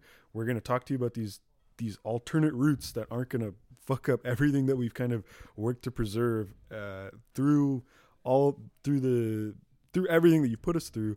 Um, and the government has still decided to be like, oh yeah, fuck your alternative routes. We're going to plow through this the exact opposite way to which in which you suggested. Um, so over the course of, I would say, the past two odd months or so, um, land defenders, allies, people across the country, essentially. Um, I think it's heightened really within the past month, I guess the month of February, um, have, have, have. That's when it got like most of its media Yeah, have, have showed up. Yeah. Like social media like took a hold of what was going on. That's right. And they kind of like shit out a brick of like a bunch of different news sources. That, yeah, like, yeah, yeah. Can't really trust any of them. Um, so yeah, I, I'm, I'm very fortunate to have had this kind of like this really, really informative, um, kind of Google document that kind of shared all these different things, you know, based on like, again, based on your capacity, if, mm-hmm. if you're able, fi- if you're financially in a position to, to kind of support, um, some of the people on the ground, um, you know, they had a bunch, they have a bunch of links outlined. Uh, if you maybe, if you have the capacity to, to show up at some of the solidarity rallies that are happening in the city or, or different parts yeah. of the country, right? You know, um, it's got the links and the dates for those. If you're, if you have, if you Missing and Murdered had a really good one the other yeah, day. Yeah, that's right. Yeah. Um, through, over, over the weekend. Yeah, it was um, dope. My sister was there. I was right supposed on. to go, but I was at work. She hollered at me halfway through the day. She's like, Kellen, come down. I'm like, dude. I'm so busy. Right. I can't. And, and think about like the, those, the challenges. There the man's too, got me right? locked down. I was about to say, yeah. It's I'm like, like, yo, geez. It's something that's like, uh, it speaks very deeply to you, right? But as a result of like how compromising that can be for, so, for so compromising in, in, you know, different employment situations, it's challenging. Definitely. Um, but yeah, for anyone for anyone listening, uh, if again, if you're if you're interested in kind of taking a look at that Google document, um, very very happy to to share that. Uh, again, we can do that through Instagram. Um, please D M us. Please let us know if you're watching this on YouTube. Let us know in the comments. We'll keep an eye out, um, and we'll we'll make sure to spread that as well, because that is very important, you know. And I think, yeah. um, you know, I think particularly for for Nivek and I is like, while we do come from immigrant backgrounds, we're we're still we're still settlers at the end of the day, right? We're still we're still mm-hmm. living on land that uh, we got permission to live by from from people that stole it, right? Um, it's, uh, it's another very interesting dynamic that yeah. I was talking to my sister about the other day, where you have such a vast population of melting pot of people now that, mm.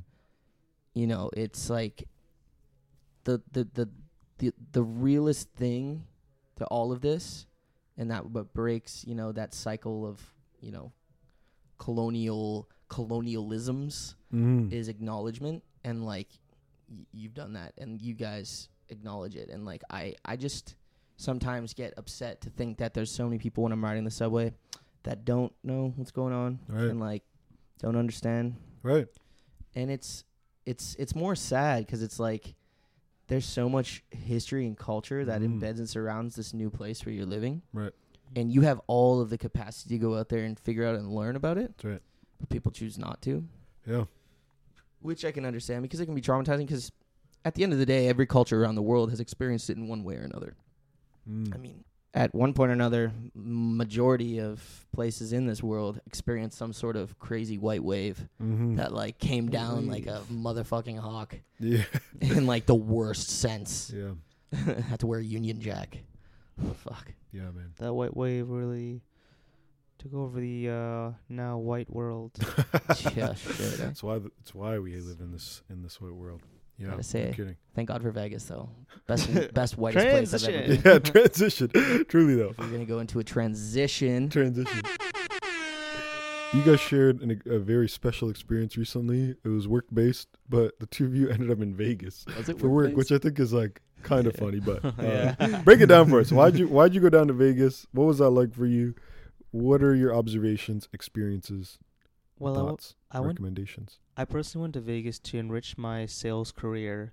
I did so to learn various skills that I could apply in my everyday life and environment, thoroughly making everybody else around me and everybody else better. Psych! What did you think? I got licked up and I got spicked up.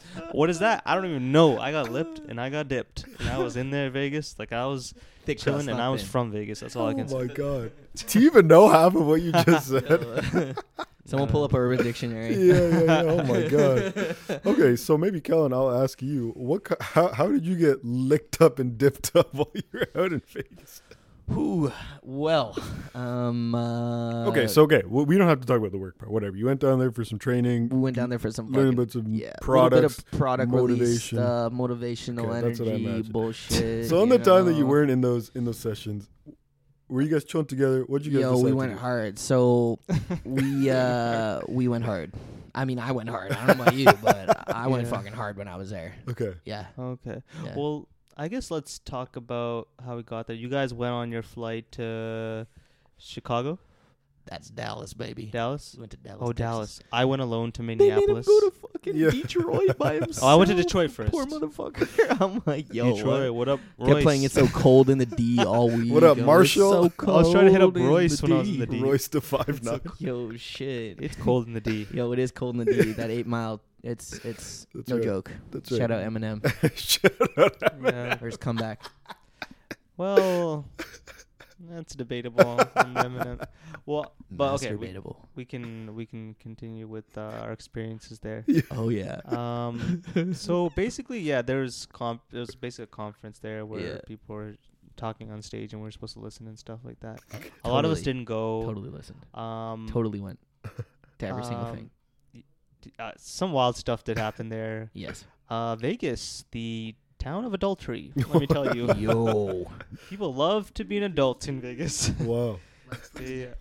Oh, my gosh. The thing is, I was so faithful in Vegas, though. I didn't have a girl to be faithful to, but I was so faithful. Wow. Uh, honey, honey, those, we're going to find those, you a girl. For those who are listening, uh, Miigwech just raised his eyebrows at the camera. I want to say before we get into this, Las Vegas, you know, it seems like it's supposed to be the uh, Heartless video. The, the Kanye weekend. one. Oh, by the way. Okay, okay, okay. Which takes place on the Strip. It's right. been a minute right. since I've seen that one. Yeah, well, yeah. Not so long ago there. And, you know, you have the set lifestyle in there, but really, it's it is a lot. You're seeing a lot, but it's not that wild. Like you, it's really yeah, not. It's as wild as you make it. It is. They gave us our own rooms, and it was so nice to have this large room to me, mm. myself, and have such a nice bathroom as well. You can have like a nine-some in there. Like you're not a ten-some. Like a, nah, a solid nine and a half sum. Nine and a half sum? Yeah. You've been, oh, you've, this guy's many, many nine sums, right? one hundred percent. You were there for one sums. one time, right? Hmm? Huh? Yeah. What? Okay. Say what? I'm not going to lie. I was, I love being naked in that bathroom. You love being It was naked. So big and the mirror was, whoa. I like that one. That's interesting. Interesting take. Um, and big ass mirror, you know, all goldy and all You can look that. at every hole in your body. That's a fact. From any angle. Um, we did get yatted out in Vegas. That's right. Can you tell them what a yat is? Can you tell uh, anyone who's listening what a yat is? A yat or a... So, uh, used to be used in a sentence. I got yatted. Um, it's mainly yatted, means yeah. you got tattooed. You got tattooed. a tattoo. You got a tattoo. Sorry. Sorry. Sorry. So Kellen um got uh, a symbol on his asshole. Not on oh. my asshole. Oh. You know how bad that would be for healing? I would like strep throat oh for like Lanta. three weeks straight. Oh, sorry. It's like streptococcus virus constantly. Just like get like crazy diseases. Holy cow. No, nah, but it was on my butt. Oh, okay. Mm-hmm. We'll do a trigger warning right now for anybody. I'm going to show my butt cheek on we're the gonna, camera. Yeah, throw up the pic because we're going to do that a little later for another pic. So we're going to throw this pic up. Yeah, yeah, yeah. We'll throw the pic up. Fire. And I got a fresh one that took for me like the morning after. Oh, wow. Oh, yeah, it was nice. Amazing. Just walked into the room and was like, Ryan, take a picture of my ass. He's like, all right, where's your camera? This is someone you work with? Yeah, it's oh wow, amazing! We're actually like everybody knows him, but yeah, like, that is. Right, but shout out to him. Yeah, shout out, out to there. the boy, Mister And, Hot and, Sauce. And then what'd you get? What'd you get tattooed? I got a butterfly tattooed. Phenomenal. On my right breast. On your right breast. Chest. Your right breast. His, right. What, his left, my left breast. um, yeah. So yeah. this is this, this is what I asked Miigwech. I said I want to see it, and he told me I'm only ever going to see it if I go to the beach with him. Oh, oh good so thing we're right at now? the beach. Yeah, I mean, if you're if you're about to, oh shit, oh, oh shit. He's getting it. He's For getting anyone naked. listening, there's multiple tattoos. That one that I've not even seen before. Hey, but that's a we got we got a we got a butterfly in the chest. The, the people on okay. the camera might not even see it. You know, Miigwech just showed them all. This guy's got Ooh, Thug okay, Life tattooed across his Love it, bro. torso. I want a tummy tat next. That's Holy. a good one. Thug Life. Um, I got Thug Life. I got High Top Flip Flops on my on the side of my ribs you over here. Know you do. Hell yeah. Um, I love getting tattooed because me too. It's so painful. It feels like you're getting stabbed forty-two times, wow. but you're still alive. I have to keep reminding this guy to breathe. Oh, shit. I like got my tattoo done and I saw him in his chair. He's like, like just inhaling. Yeah, I was like, I'm like, bro, breathe. Breathe. Breathe. Yeah. Damn, man. Wow. Yeah. It but was that or rough. go out to dinner with our upper. Pass. And we were like, yeah, you know what? I think I'm going to go get tattoos. Hard pass. Yeah, yeah, yeah. And they were like, wait, what? I'm like, yeah, it's twenty-four hour tattoo places here. Our own time, our own money. We yeah. were on our work hours at that point. Yeah, phenomenal. So what did we do? We got yad. You got yad. Yeah, dude. Like, yeah. you want the screen while we tattoo your butt? I'm like, fuck no. Hell no. While we tattoo your butt. Fuck no. I want. And it was like pure glass tattoo building. Oh, wow. Like, just straight glass.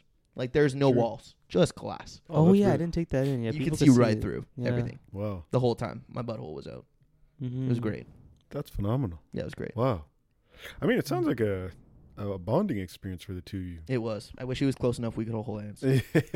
She gave me her titty squeezer instead. Oh, His wow. tattoo artist. Right, right, right. She had like this little boobie.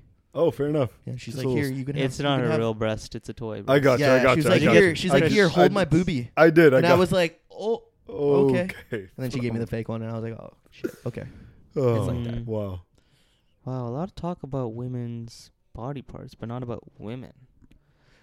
How's I'm sick of feel? that, and How's we should address women. Yeah, we really should. As well. Yeah. And all I gotta say to women is, um, keep doing your thing. You guys are doing good so far. Um, so far. Yeah. so far. Cause so far. You know. What does that mean? You know, like we don't know how to those people.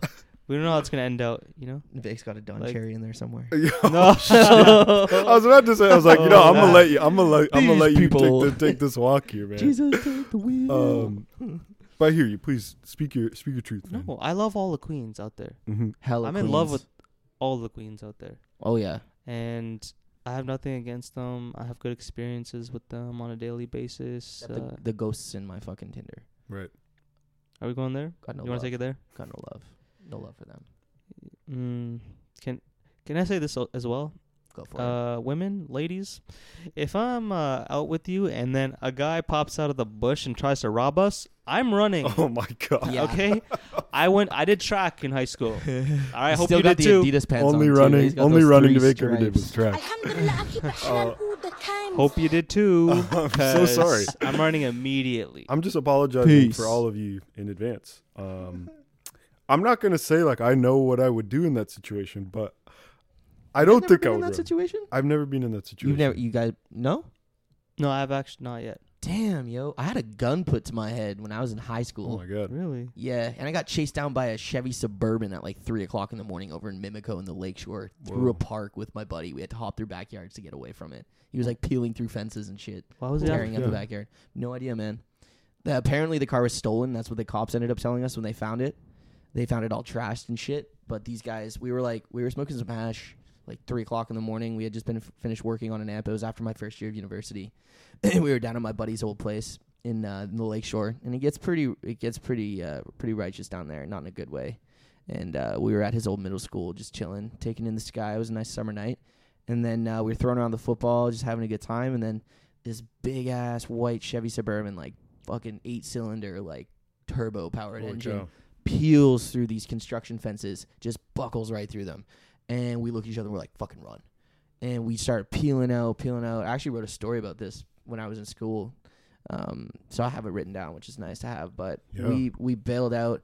We started running, running, running, running. Uh, my buddy and his little brother split left. I split right. Ended up cornering myself, like climbed the fence to the skating rink that was there. Popped over the fence. It was like a twelve-foot tall fence. Luckily, I was able to fucking adrenaline myself through it.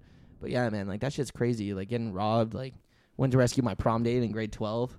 She was passed out on the bleachers over at Richview, and like next thing you know, like five guys in this in this fucking Civic peel up, and I'm like, ah, oh, shit. Whoa, that's scary. And it's really? always the worst when it's a crazy white guy who runs the gang. Right. I don't know if you guys know, but like that's the worst. Wow. And they pressed you while she was like, oh, dude, down. I was like, leave her alone. What do you want? They're like, I just like here, take my smokes. They took my backpack, and I realized they had my wallet in it. Oh, and I have my S I N card in it. It takes six months to replace. I need to work that summer for university.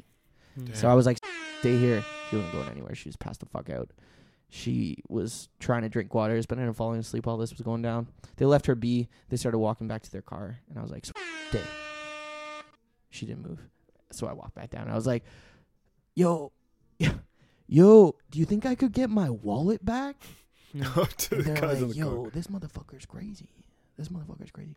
So the white guy comes up and he's like pressing me hard. He's like, you want to fucking die tonight? And I'm like, nah, actually, I just need my S I N card. Like, you can have my backpack. Just need my S I N card.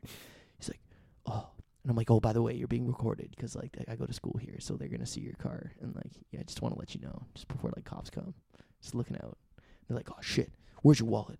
So they take my wallet out, and they start like, going through the cards. Yeah, and meanwhile, this fucking really tall guy has this pistol put right up against my forehead, and I'm like cold steel, just like, God damn. And one of those other buddies is like, yo, this guy's cool as hell. Yo, this guy's hardcore as fuck coming up to us. He should roll with us.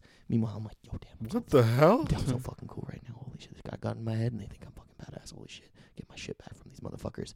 Oh. And uh, he's like, I can't find it. And he threw my whole wallet on the fucking grass. And then they peeled away with my backpack, which had like two old Milwaukees in it and like my cell phone charger. So I was oh, like, was fuck sick. it. Fuck it. I got my whole wallet back, even like forty bucks that was in there too. Wow. And all my I D cards. And I went and collected, not my name drop, went and collected S. And we walked back to the party. And then uh, had to call the cops because I uh, got a recognition of what their car looked like. That's never, cool. Yeah, yeah. They never fucking caught that motherfuckers, but. Uh, Yeah, fuck you. I hope you have a good time with that backpack. I love that backpack, you assholes. Bastards. Yeah. That's insane. Getting jumped and shit like that is no joke, though. It's scary, bro. Yeah. And it's it's weird to think how you react. I never thought I would react it in the ways that I did. It really is fight or flight, and like sometimes negotiate comes into play. Wow. Mm-hmm. You just get probably a little bit of liquid energy from the alcohol, but like Could have died that night easily. Yeah, I have friends who have experienced it years ago that still feel the trauma from it. Seeing it haunts a gun, you, bro. It haunts you. Face you for like your electronics is kind of a terrible experience. Wild yeah. experience, you know. My God. Jeez. Yeah. I can't imagine. Damn. Let's uh, bring it back to Vegas. All in all, you know, um, I did, you know, we went to the gala. I did get very litty to titty early. Mm-hmm. And you know what? I said some wild stuff, actually, near my vice president. Oh, no. I didn't I, know about this. I word. said, F that guy. You're serious?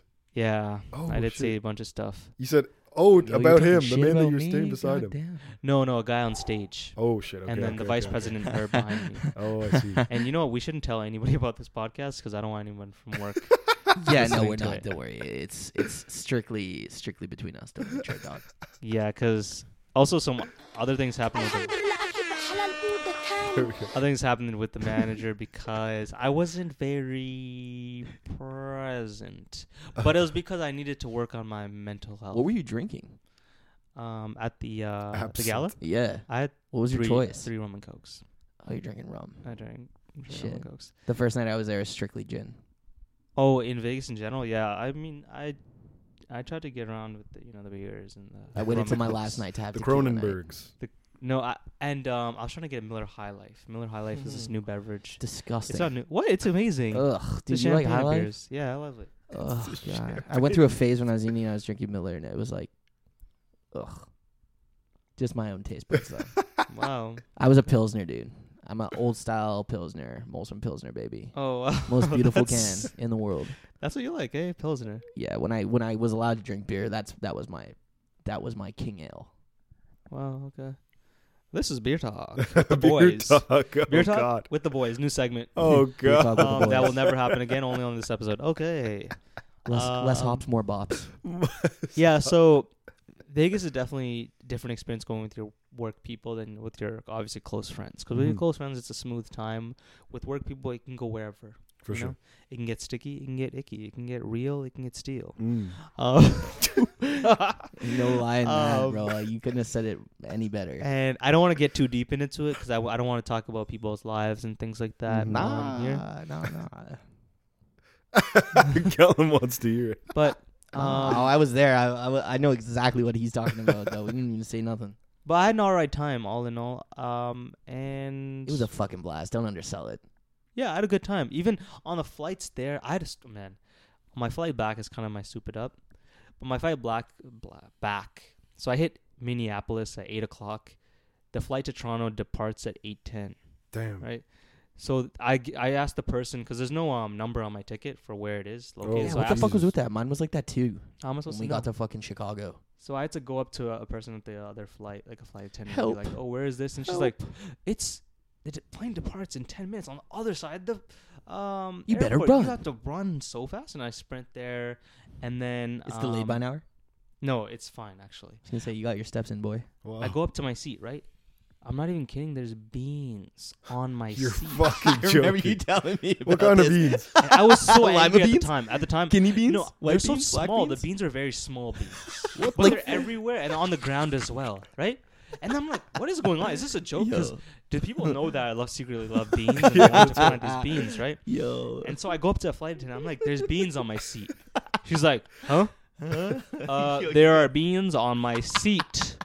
Because I'm going to be honest, normally I'm very nice to uh, flight attendants and um, these people. But since I sprinted and stuff like that, and then I saw beans on the seat, I was kind of a little angry. She's like, huh? I don't get it. And I'm like, can I get some tissues, please? And I grab it. And then I go up to my seat, and then I go, I see the guy sitting next to me. He's like, yeah, man, I just saw it. I'm sorry. Okay? Like he didn't do it. He didn't do it. He just saw it. So I pick up the beans, and then I move them, and then I just put my headphones in. Turn on that Aston Martin music. Yo, I just go. Um, no, the the new Brent, the new Brent Fires did drop that day, so that was at least nice, good. Nice, nice. Um, but damn, I that's messed up. Mm-hmm. What the fuck? What kind of beans? Eh? I don't know. No idea. But also, like you re- like maybe they were like little pellets of poop.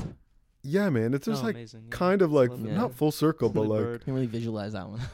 I feel like bird. you were really confronted about like you know your. your fixation with beans. Like someone was like, "Oh, we're gonna put you through this this this test, you know, of your mm. will. We're gonna make you sprint from one end of the airport to another, get you out of breath, get you stressed because you're the only guy on, on your work team who got sent to Minneapolis instead yeah. of Dallas. And then we're gonna put these beans on your seat and be like, do you still love it now? Do you still love it now? The big magical legumes. Yeah." Oh man, I was gonna say a line about you guys going to Texas and uh, well, I won't say it. It's yeah. too messy. It's where my exes uh, live. Oh yeah. yeah, all my exes are. Yo, all my exes straight up. Shit, I should have been in Texas, bro. Shut the hell up. It's not even. A good I would have fit in there. It's Shut not up. even fun. Um, the airport sucked. Yeah, except honestly. for the guy that we got to d- drive us around everywhere, which is really funny. He was like, and everybody when he was driving past him, be like, Jesus Christ, purring at them to get through. It was really weird. Oh, Ryan, yeah. Ryan was like, I feel very uncomfortable. I'm like, homie never says anything like that. And he looked at me. He's like, it made me feel very uncomfortable. Whoa. Yeah. Purring, right? He was like purring. He's like, out of the way. We're like. Weird. Okay. That is weird. It's that kind of vibe. I kind of cringed when you said that. Yeah, it was I very cringy. Cringe. Almost wow. as cringy as beans on my seat. Yeah, that's ultimately the most... Isn't that the worst thing ever, other than terrorism?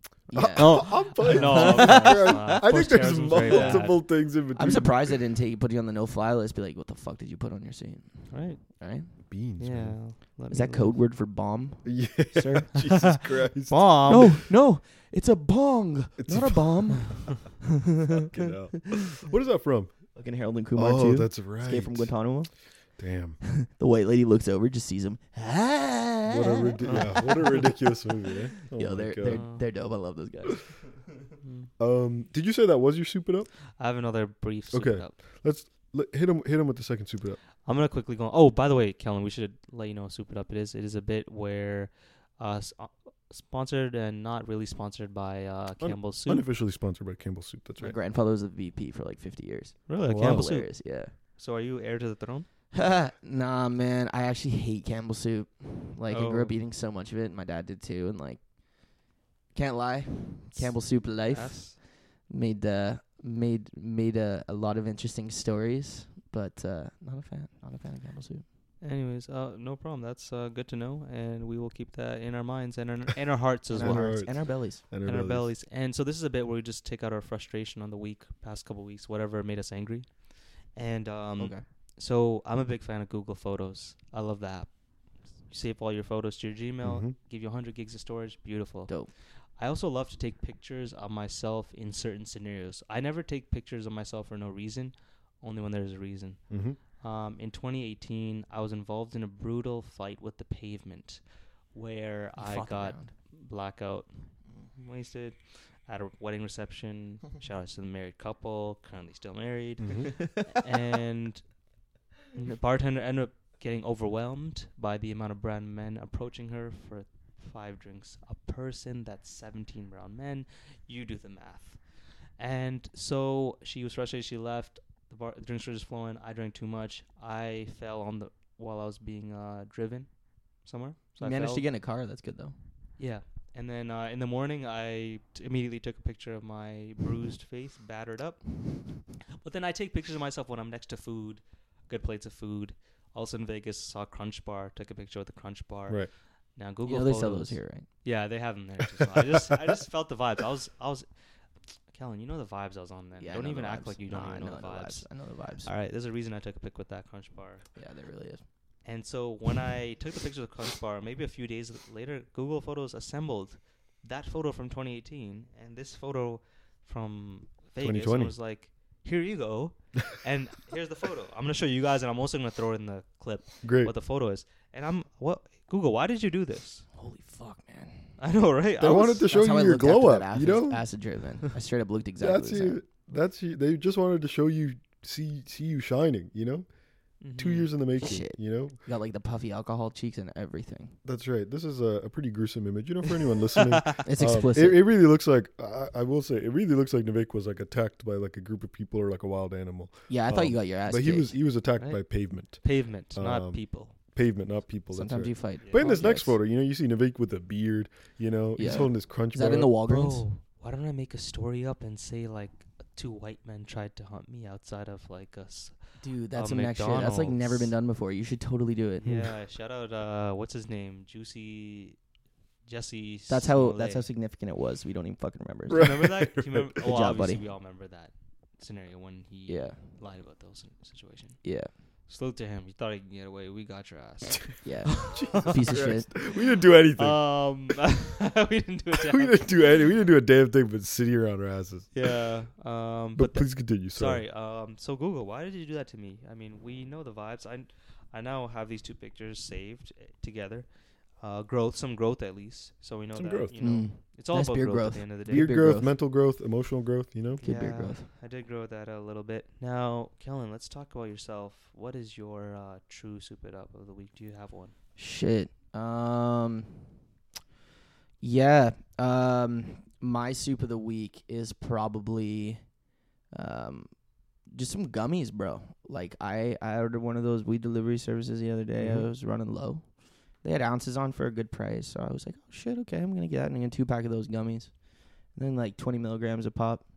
And I smoke weed quite frequently. I I, re- I revisit constantly almost every day. Shout out four twenty, blaze it up. Get a whole month of four twenty this year. Whoa. Yo. And uh, I was like, fuck this, twenty milligrams. I'm used to eating a five hundred milligram shatter bar. This can't be no, like, no different. So I ate, like, five of those motherfuckers, and, like, pain went away. It was great. Everything was cool, and I ate, like, four more the next day. Just basically, like, a whole weekend of eating these gummies. Like, not really acknowledging how I felt the morning after because I just eat more right away. Right. I woke my ass up to go to work on Tuesday. Literally felt worse than, like, a tequila hangover. Like, just so sleepy. Like, you guys know, like, that guy Lil Xanax? Lil Xan? Lil Xan. Mm-hmm. I felt like that kid. On my yeah, way to work on the morning on the subway, I was like, oh. Straight up drooling on myself, sleeping. Oh shit! Oh my god! And there's a huge delay at like the northbound up to Yonge and Shepherd for like an hour. I was on the train, and it like turned into like an hour and a half to get to work. So I got like an extra half an hour of straight sleep, but woke up profusely hot because I was sitting by the radiator. Oh yeah, yeah, yeah. And I was like sweating. I'm like, I'm like, I think I'm gonna go home. I think I'm gonna call it quits. I'm gonna turn back around. I managed to get myself to work, like get a cute cup, bang a couple coffees down. Damn. But yeah, that was my soup of the week. It was like, wow. Never underestimate the power of edibles, because if you ever get bored on weed, just fuck yourself up on some edibles and it'll show you the light wow. again. It'll show you the light again. Now, are you mad at the edibles or your choices that you make? Oh, my choice is just not giving myself a break in between. Oh, okay. Just like literally doing it for like forty-eight hours straight. Mm-hmm. Just keep eating them because they taste so good too. Right. Like, mm, delicious treats. And this is wild because the salesperson lifestyle, we know the lifestyle, right? I come in, I crack a couple calls, I crack a couple sales open, I go to the bathroom, I do a line, I do some um, little black star. Shut the fuck up, Jed, you know? Jordan Belfort, back, get out of here, man. I make six more calls. I make six more calls. If I don't sell all of them, I'm getting my ass beat, all right, by my own self. He'll go and do that, like, right? hanging thing in the bathroom that, like, kind of turns you on. Oh, my God. And, like, jerk off. So David Carradine, shout out to him, R I P the God. That's so yeah. scary. Holy um, shit. And... shit's hot. And then I come back. I go to lunch oh with my. God. I go to lunch with all my clients. I say, "Hey, you better sign up right now, or else you're getting your ass beat too." And then I go back to the office. No. I do a couple more. I do some uh, weed joints just to calm myself couple down. Couple weed so joints. So I can, and then I come back, do three more sales. It's just a salesperson life. I don't know. Really is. Yeah, th- thumbs up on YouTube if you know that salesperson life. Lord um, have mercy. No, guys, it's actually super relaxed and chill. It's actually a great job. I personally like it. I like around. I love French the way. That, I love the way they were closing the, the episode here. It's a it's a good job, eh? Yeah. Soup of the day. Pass it to the left. Pass me the cheap on the left hand side. Damn, I don't know if I have. I don't think I have one. I don't think I have one today. No soup for you? How about that uh, loser bitch nerd who keeps calling okay. you out on I G? Okay, who keeps on. calling out Krish and uh, my other G. Uh, yeah, and he's. Well, I know his name. I I didn't. Oh my. I didn't want to. You don't want to expose him. Yeah. Okay. Yeah, but I don't think you could handle it. I said what's his what's his at? What's who's that? That guy who keeps calling you out. I'm not gonna loser. we're not gonna we're not gonna mention his name. Yo, we're not gonna mention his name. Oh my god. What that you? guy is such whatever a li- major loser. That's right. That's exactly all right, it. yeah. And if you ever come around this side, we'll talk to you, all right?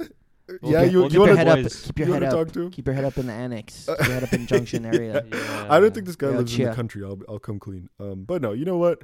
Um, this is, it's happened before, uh, you know, when you say things or you do things that, you know, make people uncomfortable. Some people choose to listen. Some people choose to ignore it. Some people choose to get really angry about it and, and say, you know, irrational Troll. and like try. Yeah, they, they try and they try to get angry. Um, and, you know, I'm I'm very fortunate to, to be surrounded by, you know, very supportive people who kind of remind me that, like, you know, t- people like this aren't worth uh, thinking too much about. Um, but, you know, it does get tough sometimes. Sometimes you, you wake up and that's the first thing you see and you're like, damn. Oh, I, dude, I, I we work in sales. Yeah. We know exactly how that is. Yeah. Come back to twenty-six fucking voicemails. But ooh, baby. What I do love is that, because I, I've, uh, somebody sent me a screenshot of that guy. Oh, for real? The loser. Yeah. Oh, for real? And it says, it says something about, uh, he's attacking you, and you know, uh, Nana's, uh, his uh, I G is Young Splissy Splash. Long, young and I love that. Splash, yeah. Splishy, I love that. Hey, Young Splishy Splash. yeah, like, yeah, yeah, that's good. Good, good for him for keeping that. I like, right. I like when people are angry at him for that. But hey, you know who your next uh, podcast guest is? Yeah, well, he's we been need, on the pod, we, but he can come back. Oh, on the pod. oh no, no we haven't, we haven't had the hater. Talk. We haven't had the hater on. You, that's, that's what, what you're saying. saying. Yeah, yeah. we haven't had the hater. Bring the troll on. Nah, it's too. It's like talking to. Do that for your hundredth episode. Yeah. oh, shit. You'll like call the episode "Hot hu- Trash." It's like talking to a human dumpster. It, you're not going to get is. anything out of it. You're just putting more talk, into talk it. about one-way conversation. I feel like there would be a one-way conversation with this guy. Oh, fuck. Yeah, yeah, yeah. He, he pretty much just kind of like goes after and he, he's a bit of like a... I'm not going to give him too much more energy. But yeah, he's like a bit of a like a self-proclaimed like gate, gatekeeper kind of deal mm, when it comes to like talking about ta- Tamil issues and like talking mm, about like... True. Just like anything, yeah. It's like, he's like, I've read all the books. I've met all the people. I know everything. Yeah, exactly. So it's like, okay, whatever. Listen, There's, not learn. That's right. Listen, he's a listen, listen, not learn kind. Hey, if you're of, listening. I hope you're I hope you're listening, man. Because listen. I would love to sit and have a to learn. conversation with you. Just like check up on Don't your mental health, hate. man. Because truthfully, I'm I'm concerned for you. But uh, I, I I mean that from the bottom of my heart. Don't like, put I'm, that bad I'm, energy I'm out there. concerned for your mental health. Uh, and yeah. I would love to to see what's going on with you. Um, maybe just needs but, a hug. Uh, truly, truly, truly, you know she what? very well could. And I'm maybe gonna, I'm taking the pacifist approach here, but yeah. Sorry, go ahead. I'm gonna be real. Like the approach for a lot of these bad topics here is let's approach it with love. Love. And sometimes we gotta approach it with change. Mm. You know, because that's what a lot of the change celebs it, do. You know, when um Ellen was at the football game with George Bush, and she was like, "We gotta love people," and I was like, "No, he's a war criminal. He's yeah. responsible for yeah. hundreds of thousands of brown people dying. I'm not right. gonna salute him and think love. No, that's such, and I feel like that's such a celebrity. You know, someone who's been out of it. It's a privilege thing, bro. It's a privilege thing. Yeah. They haven't been unacknowledged privilege. They haven't spoke to a real, yeah. haven't spoken to a real person. Like so if long. Ellen DeGeneres came out and said, "Hey, I realized that I had a way, you know, easier upbringing." Not necessarily, though, because she is, you know, L G B T Q and not her whole life in comedy as a woman. Must have been strong struggles, but mm-hmm. acknowledge it from a sense that it wasn't around war. It might be a little different, you know, but mm-hmm. it's like with that prick Andrew Scheer, you know. He's Indigenous people, check yeah. your privilege. Shut the fuck uh, yeah, up. Who are you? Jeez, but yeah, so maybe I'll, I'll, I'll count I'll count all the... All all the, the pricks out there, you know, just talking shit this week. A lot of them. Um, oh yeah, yeah. I'll say I'll say that's my my my soup it up, my soup of the day, my soup of the week. And best to, to them, honestly, kill them with kindness. I hope they all have great weeks. Wow. Yeah. Okay. I hope. Uh, yeah. Hope yeah. they'll learn something new. I hope they'll learn something. Yeah. If, yeah. if there's anything. Um, but listen, guys, we we've pretty much made it to the to the end of this episode here. Um, this mm-hmm. has been a. A truly special, a truly phenomenal episode, Callum. Thank you so much for joining hey, us, man. Yo, thanks for having me, guys. Um, Appreciate it. This has been really great to to learn more about you, learn your story. Yeah. Uh, oftentimes, you know, as we kind of do the show, we're we're learning about ourselves, and we, we try and do our best to, to be open about that too, and to get a chance to, to share that with you and, and, and have your your story shared with us means a lot, man. Thanks Thank so much. Thank you for so much. Us. Y'all took my podcast virginity, so fair enough. Um, Ooh, here we are. Um, the P card's gone. The P card. Wow, wow. Um, Peace and Rest. You can check them out streaming platforms. Um, anywhere you listen to music. Anywhere you listen to music, go listen to Peace and Rest. Um, I'll send you a link to put in the bio or whatever. Yeah, we can absolutely do that. We'll we'll make sure to tag them on on the Instagram as well. Sick. Um, this is episode seventy-eight. As always, this is Chris, aka Chris, aka not Chris, aka Bashman Sack, because I don't fight, I just get beat up, aka Little Poopy Dirt, aka Doctor Do Too Little, aka it's not me, it's not you. We're just going through a tough time right now. As always, I got Navik. It's Navik, a k a. Navape, a k a. Mister Round Upon Your Girl, Say Hello, Then Run Away, a k a. The Tamil Tyrese, a k a. Big Seon. And I do want to say, you know, rest in peace to Pop Smoke. Rest in peace, Pop Smoke. That, that was extremely sad and, you know, gone too soon. And we yeah, got Kellen here. Kellen, you wanna you wanna drop your A Ks? Yeah, it's Kellen here, aka the janitor, aka thin crust, not thick crust. Brilliant. Peace. Thanks so much for listening. Everyone, say bye to the camera on three, one, two, three, bye. Deuce.